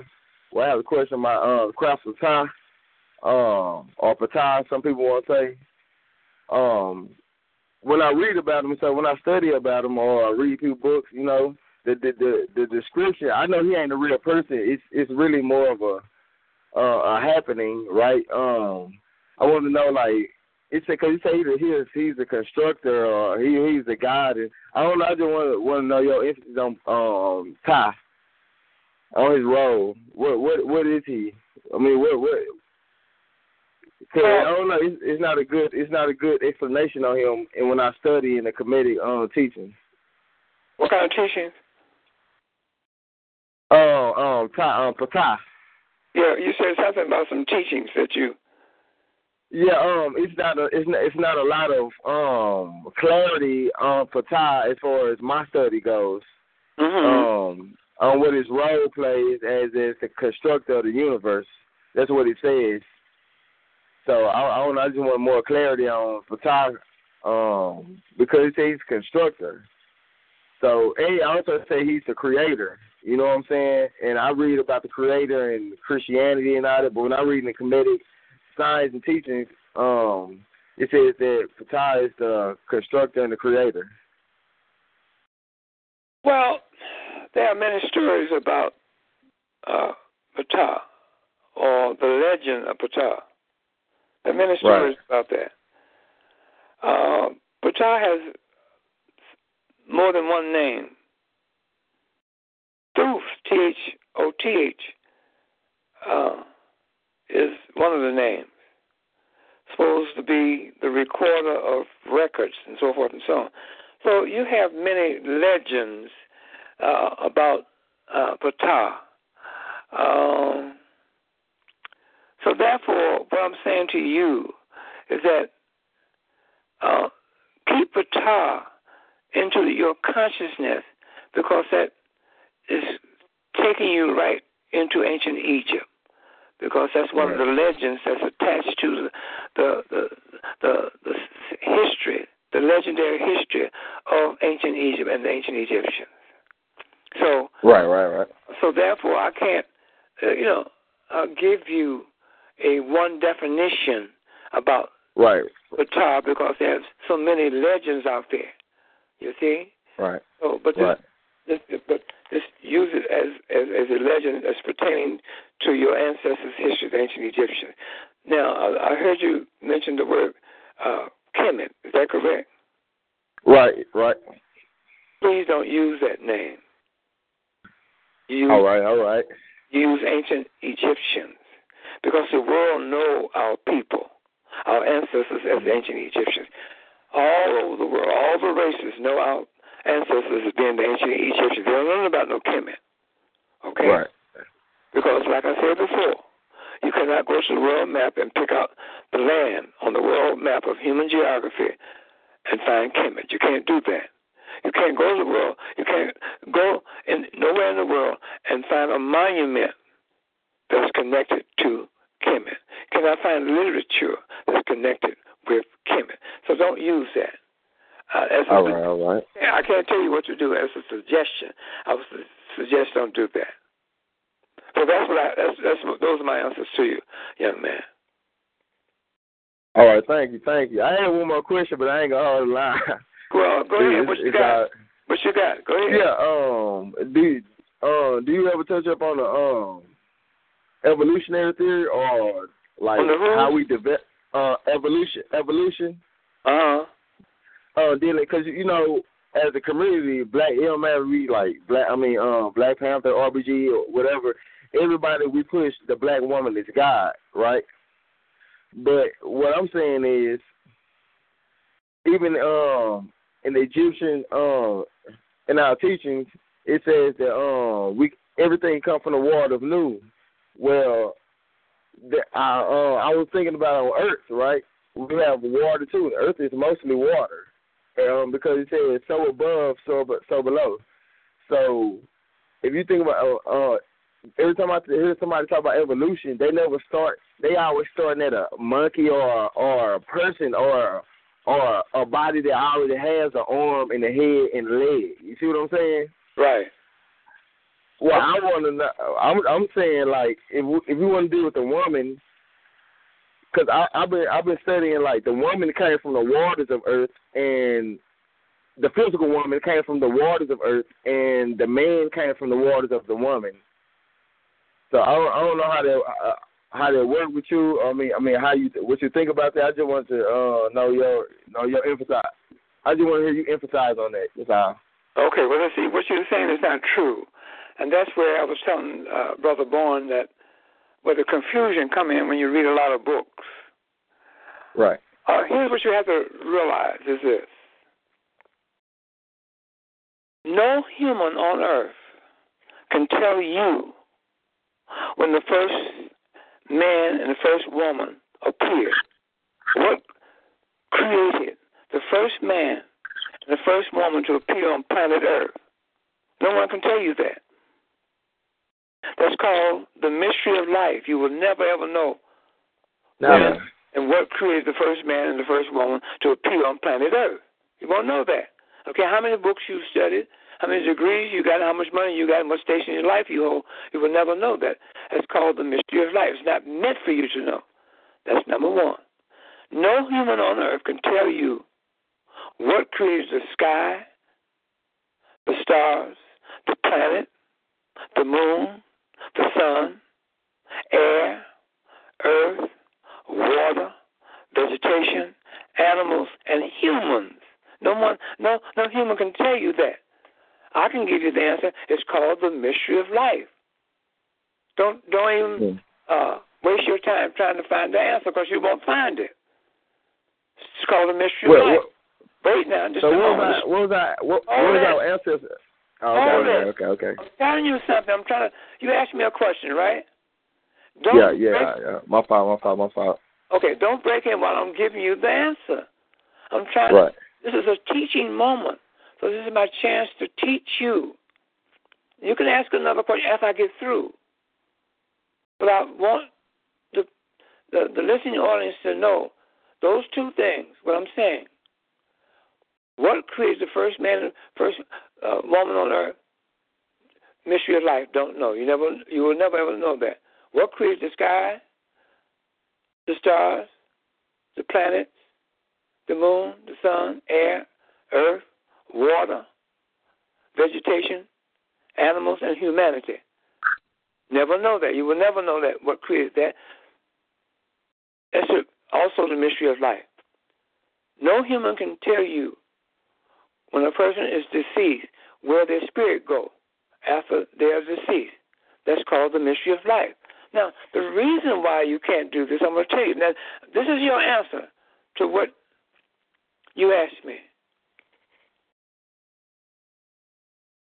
No human on earth can tell themselves or nobody how they got here on earth as a human being. Nobody can tell you that, how they got here. Now, you start with your mother and father having a sexual intercourse, and your father released his sperm that impregnated your mother's egg, thus causing 9 months of incubation to create another human being. That's you, me, and all humans walking this earth. There are 7 billion humans walking this earth of all races, creeds, and color. They got here by the same process. Now, the reason being that you don't know how you got here, or no human can tell you how they got here. I will ask you a question. You, young man, who asked me that question, tell me, in your conscious memory, at what age did you find yourself here on planet Earth? Tell me. When I came out the womb? Tell me, at what age did you consciously remember that you were here on Earth? You found yourself here on Earth consciously. What age was that? Probably like 2 or 3 or 4. Okay, well, we can't wait now. Stop. Give me a number. Consciously. Huh? Consciously knowing that, like, I'm on Earth and not just in a house, cooped in a house with my mama and father, when I'm actually see the outside and see the matrix. What age? Round 4, when I was able to talk. Okay. So from 0 to 4, you have no conscious memory of yourself, do you? No. Okay. Now you found yourself at 4 years old. Living where on planet Earth? In America. What about in America? On the Earth, shit. Oh man, stop playing games. Where did you find yourself in Detroit, Pennsylvania? No, Dallas, Texas. Dallas, Texas. Okay, you said that. You found yourself at 4 years old, consciously living in Dallas, Texas. Is that right? Right on. And you found yourself belonging to a certain race of people. Is that correct? Right on. They were called Negroes. Is that correct? Right on. All right. Now, multiply your experience among 7 billion humans walking this earth of all races, creeds, and color. The Chinese found himself in China as a Chinese. He don't know how he got there. The European found himself in Europe as a European. He don't know how he got in Europe as a European. The Indian of India found himself in India as an Indian. He don't know how he got in India as an Indian. The African found himself in Africa as an African. And so forth and so on. The Mexican, the Puerto Rican, so forth and so on. You see that? So right. No human on earth can tell you how they got here on earth. It's humanly impossible. You had 9 months of incubation for you to be a completed human being after your mother and father had their sexual intercourse. 9 months after that, right? Right. During that 9 months, you cannot tell me at what month your eyeballs popped in. You cannot tell me during the 9 months when your feet was formed, your legs, your arms, and so forth and so on. So you don't know how you got here. See? No human know how they got here.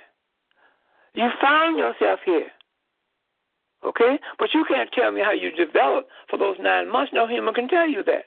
No matter how much education they have, how much money they have, and what station in life they hold. So that would be my answer to you. All right. We have another question. I can go on, but, I'm going to let everybody else talk so I can just listen. But, yeah, I got more questions, but I'll catch another time, man. Okay. I was good talking to you, though. And hotel for black power, man. Okay. All right. May I hotel to you, young man?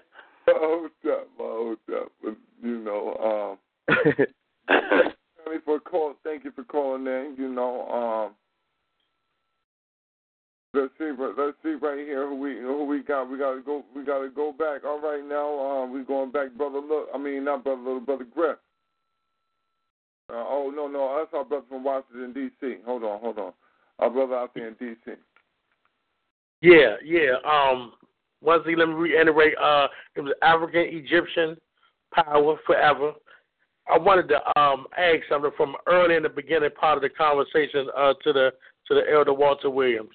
I remember you were stating that the metanature or the hieroglyphics could never be translated. Very soon there's an upcoming debate. I don't know if you're aware of it with two groups of brothers, and they are debating on whether it was able to be deciphered. And I always wanted to ask. I've noticed the other elder Oshawa Crazy. He at times has videos where he reads certain sections off of it. Now, I don't know if that's an example of it being somewhat deciphered or whatever the case may be, but are you saying that it will never be deciphered because we are so detached from our ancestors as far as learning that we will never, ever as a people be able to decipher our ancestors' original language or how the metanature? And is that like totally impossible without our grasp forever, infinity, or we just have to get back in touch with it? Like you said, we have to place ourselves in that kind of mentality before we can able to get that understanding. And would that be like maybe like a generation within our children or something? Like how can we actually really become deciphering the metanature, if at all possible? Well, I understand the debates out there because they, when I'm on certain talk shows, some of the brothers come on and they want to challenge me and so forth, which is okay. Nothing wrong with that. You see, the question I ask is this. Brothers and sisters, do you think that the metanature hieroglyphics has been deciphered? If so, if you say yes, who and how was it done? Who deciphered them and how was it done? That's the question. Based off of what? That's the question. If you said the hieroglyphics has been deciphered, based off of what? Tell me how and who deciphered them. Okay? That's number one question. The second thing that one has to understand is that I asked the question, how many pictorial symbols that our ancestors drew during the time of antiquity that are called and considered the hieroglyphics, pictorial symbols? How many were there? Were there 400? 600, 1,000, 2,000. I've heard these various numbers being bantered about. Okay? So now, how many of these pictorial symbols have been deciphered? In your opinion, I asked them the question, in your opinion, how many pictorial symbols are there that our ancestors produced during the time of antiquity? See? So I asked these questions, and then I bring it to their attention using very simple logic. In order for anybody to decipher the hieroglyphics, one has to ask the ancient Egyptians who drew those symbols what he or she meant for them to be. Mm. And they're not around for you to ask that. Is that correct? Is that correct? Yes, sir. Yes, okay. Sir. You will have to be able to ask somebody who actually did it, so you know exactly what they meant and what was their purpose for writing them. There you go. And you also got to understand that you cannot put an alphabet to a symbol. Can't do that. The only way that you can deal with a symbol is that you have to know the meaning of the symbol. Mm-hmm. If you know the meaning of the symbol, you have to explain a symbol if, underline the if, you know the meaning of the symbol. If you don't know the meaning of the symbol, you don't know anything about it. You can't use words to describe the symbol because you don't know the meaning of it. Have you ever seen the Ankh symbol? Yes, I wear it around my neck every day. Okay. What is the meaning of that symbol? From my understanding, aside from procreation between a man, woman, and child, my understanding is also the balance of the energy, you know, of just creation, period. Okay, well, here's the thing about it. Okay, now that's your, also the Ankh is a symbol of life. Yes. Is that correct? Yes, sir. Can you put an alphabet to that Ankh? No, you cannot. You have to explain the meaning of that, right? Yes, I will. You explain a meaning for that Ankh, and the other meaning, by way of explanation, is a symbol of life. Yes. You know alphabet, you can't do it. Now, do you drive a car? Yes, I do. When you went to get your driver's license, you had to take a test. You were tested in rules of the road, eyesight, and symbols. When you got to the symbols part, they did not ask you to put an alphabet to it. They asked you to explain the meaning of this symbol. That's before you. If you did not explain the meaning of what the symbol meant, you failed the test. Is that correct? That's correct. Okay. Now, you ever seen the question mark symbol? Yeah. Can you put an alphabet to that symbol? But you can explain it to a person who don't know the meaning of that symbol. Yeah.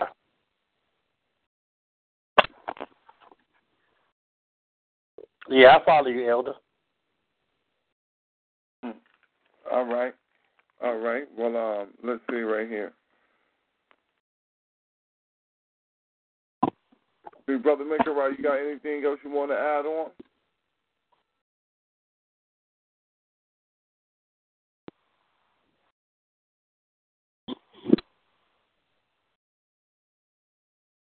Brother Maker, you might have his phone on mute. Y'all gotta take y'all lines off of mute. I hope I don't have your lines seized up.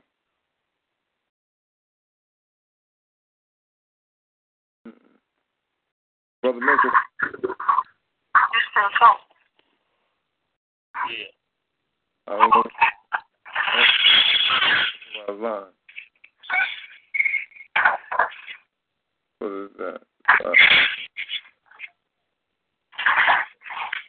Well, B. Yeah, something going up with the line. Okay. Hold on. Go ahead, brother. Griff, you got a question? Yeah, I wanted to ask Baba Williams. You still there, Baba Williams? Yes, can you hear me? Yeah, I can hear you. Okay. I wanted to see if you could go back to what you called that conglomerate of nations with ancient Egypt being the center. You had a name for it, and then you named. I wanted you to see if you could name those countries again that were all connected to that conglomerate, with ancient Egypt being the nucleus. Okay. Well, what I created in my studies, I created a term of the African Ancient Egyptian Commonwealth. There you go. That's what I was looking for. You got your pen and pencil to write it down. Yes, sir. The African Ancient Egyptian Commonwealth, a.k.a. Nile Valley Civilization. Mm-hmm. You got that? Egyptian Commonwealth, yes, sir. Right, a.k.a. the Nile Valley Civilization, a.k.a. also known as the Nile Valley Civilization. Okay? Now, you put down one. I'll give you the countries that's under that umbrella of the Commonwealth of the Ancient Egyptians. Ethiopia.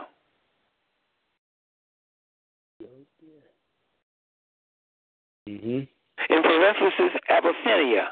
That's the ancient name for Ethiopia. You spell that if you can? Just use your phonetics. Abyssinia. Okay, I got you. Okay. All right, got you. Number two, put this down. Mm-hmm. You put down Nubia. Nubia. Yes, sir. Sudan. For references, the Sudan. Yes, sir. Okay. Mm-hmm. Three, Egypt.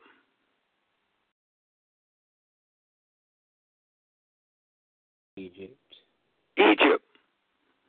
And you put down the capital of the Commonwealth and the Nile Valley civilization.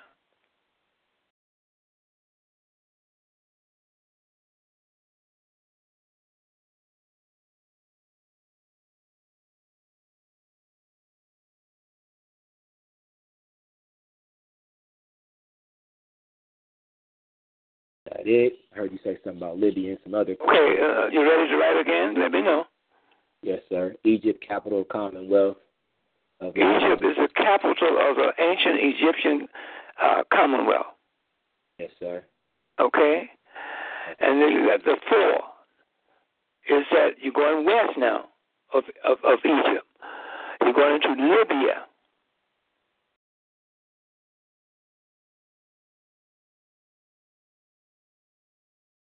Let me know when you're ready. Okay, I'm with you. Libya. Okay, speak up now because we can move on. Yes, sir. I'm with you, Libya. Okay, and number five is Tunisia.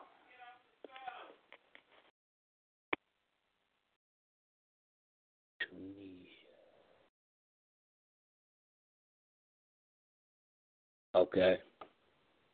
You got Algeria.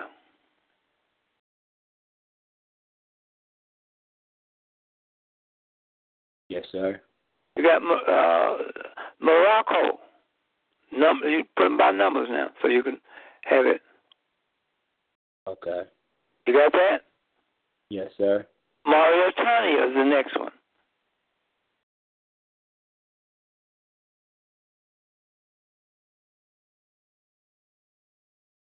Mauritania. Yeah, Mauritania. And see that all those countries I named borders the Mediterranean, including Egypt. Yes, sir. And that's where civilization came out of. That's a jewel right there, Walter Williams. Also, now, sometimes when people speak of Africa, you hear, I've heard a lot of people say, oh, it came from John Africa or Africa Scipio, somebody who colonized the continent. But I've heard Ivan Van Sertima say the root word is Afri, which means like first, as far as origin. So do you have some background on where that name actually originated from and what it pertains to? Or no, here's the thing about it. No one will ever know the original name of the continent of Africa. Mm-hmm. Unless someone wrote down somewhere before the Europeans came in on the scene of history and wrote about that continent. And the only people living on planet Earth that had a writing system was the ancient Egyptians. Yes, so that is the only source that you can go back into and find out where, the original name of the continent of Africa, what was the original name of it. So I would say don't dwell in that. See, there's a lot of information out here, but right now we don't have the time to, let's say, dwell in things like that. We have to first get a good foundation about what happened to our African ancestors, the ancient Egyptians, after the Greeks came into Egypt. You see? So exactly.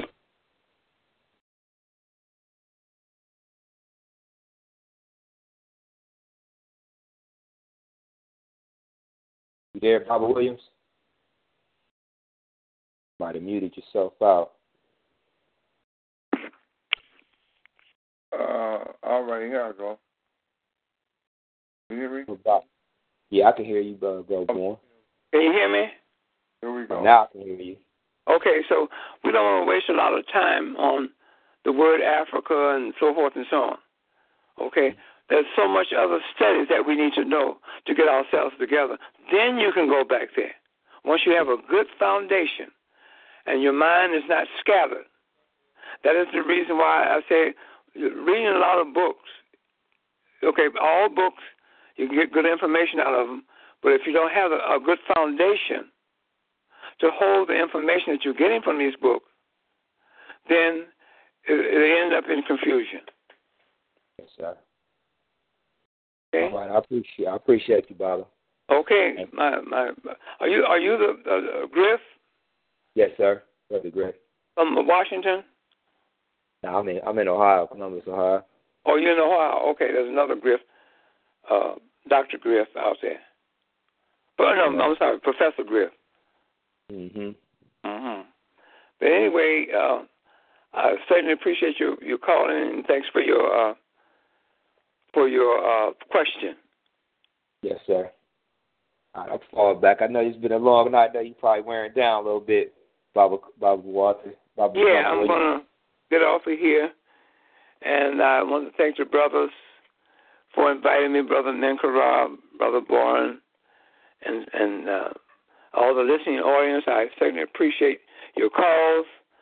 I certainly appreciate your enthusiasm into wanting to study and find out what happened to our ancestors after the Greeks came into Egypt. And I certainly appreciate you listening to my words, and I'm hoping that my words will give you strength and encouragement, and make us a different people with a different thought.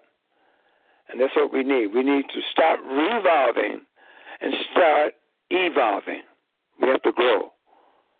So thank you so much, my brothers and sisters. And I want to leave you with this, that you can email me and contact me through my email at ancientegyptian@msn.com. Ancient, ANCIENT, Egyptian, EGYPTIAN, @msn.com. And when you email me, put your phone number there, and I will contact you, and we can converse from that point. Also, my two books, the ones who are listening in the listening audience, if you haven't purchased my two books, I'm not trying to sell you a book or books, but as a suggestion, you can I suggest that you purchase my two books, because there's important information and messages in both books. The first book is called The Historical Origin of Christianity, and the second book is called The Historical Origin of Islam. So you need to buy those books, read those books, Read it more than once until you can internalize the message, because there's messages in there for the liberation of my people, and it's in that book. And one day, on this broadcast, I will lay out, if the brothers invite me back, to lay out the historical origin of Christianity. I will take you into all the council meetings, the Ecumenical Council meeting of Nicaea 1, 325, the Council meeting of Constantinople 1, 381, the Council of Ephesus 431, the Council of Chalcedon 451, the Council of Constantinople 2, 553. I will take you into the Council of Constantinople 3, 680. I will take you into the Council of Nicaea, of Hyria, I'm sorry, the Council of Hyria 752. I'll take you into the council meeting of Nicaea 2387, the iconoclastic controversial meeting of Nicaea 2787. And also, I will tell you and talk to you about the Phocius Filioque controversy and things like that. So, and I'll tell you when the first seat of Christianity was created, the first Christian church was created, and I'll take you into Europe and so forth and so on, with the second seat coming, being transferred into Europe from the first seat, so forth and so on. So we need to know these things, because this is what happened to our ancestors after the Greeks came into Egypt. So I'll tell you all this information. So with that, I'm going to sign off to you brothers and sisters, and I certainly appreciate you all listening to this broadcast tonight. And if there is anything, Man Corral, you want to say before I leave, a brother born? Baba Williams, can you give your email one more time? Email is ancient, ANCIENT. Egyptian, EGYPTIAN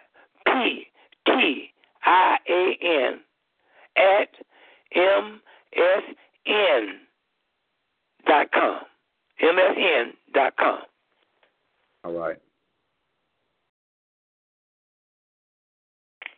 Dr. Walter Williams, also, this is Sister Camille. The next time you come on, if you would be so kind, if you could give the family a few books that you would suggest in helping to build the foundation and rediscovering and reconnecting to our African ancient Egyptian ancestors, and to answer also the question or the response that many give when to others that are studying this, that's feel-good history, and we're beyond that. Right. And again, thank you for your time, sir. Love to you and your queen. Thank you so much, my sister. And I certainly appreciate you for bringing that to my attention about other books and so forth and so on. Anyway, when I come back on, we can go into that, about other books and so forth and so on. But you have to have that foundation first, because you read a lot of other books. If you don't have that foundation, you'll be confused. The only thing you'll be is wallowing around in confusion, round and round and round in confusion. See, so I have to give you a foundation to read other books, and that I will try and do. Thank you. Yeah, like I gave Brother Griff a foundation as to the Nile Valley Civilization, so forth and so on, the countries that are considered that. So there's history that's in what I gave him, there was history attached to that. So once he got the foundation down and I put that history in there, that'll give him a stronger foundation. So anyway, that's what I have to say about that. And again, thank you, African family. I love you all. I really do. And I certainly appreciate you all for inviting me on to this program. Me'ahotep. Me'ahotep. Baba Williams, we love you. I love you too, personally. Appreciate you. Thank you so much. All right, all right. Well, that's the family on the line. Let me see. That's all of the family right there. We just ran through through a line. We ran through the first half already. They didn't have no more questions. We just hit the second half of the family yacht. Again, Dr. Let me see if Brother Minker, are you out there now? Meahotep, just want to thank everybody for coming out. Thank the elder for coming out, giving his knowledge, his wisdom, his inspiration. Give us up to defend and protect as an African family. And have a good night.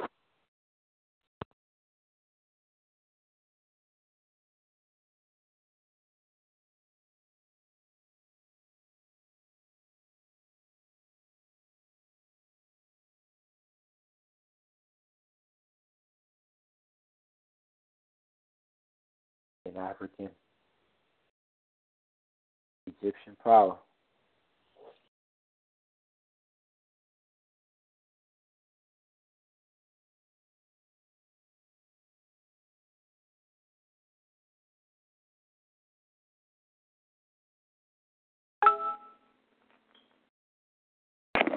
All right. Well, we can't get this shooting back, and I don't know what's going on. We can't get the shooting back.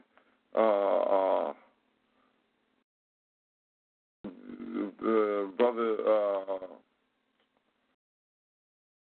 Dr. Walter Williams line dropped. We can't get it. I'm looking to try to get it back in, but I don't know what happened on the line. I don't know what happened, but at the end of the day, we did have a wonderful show tonight.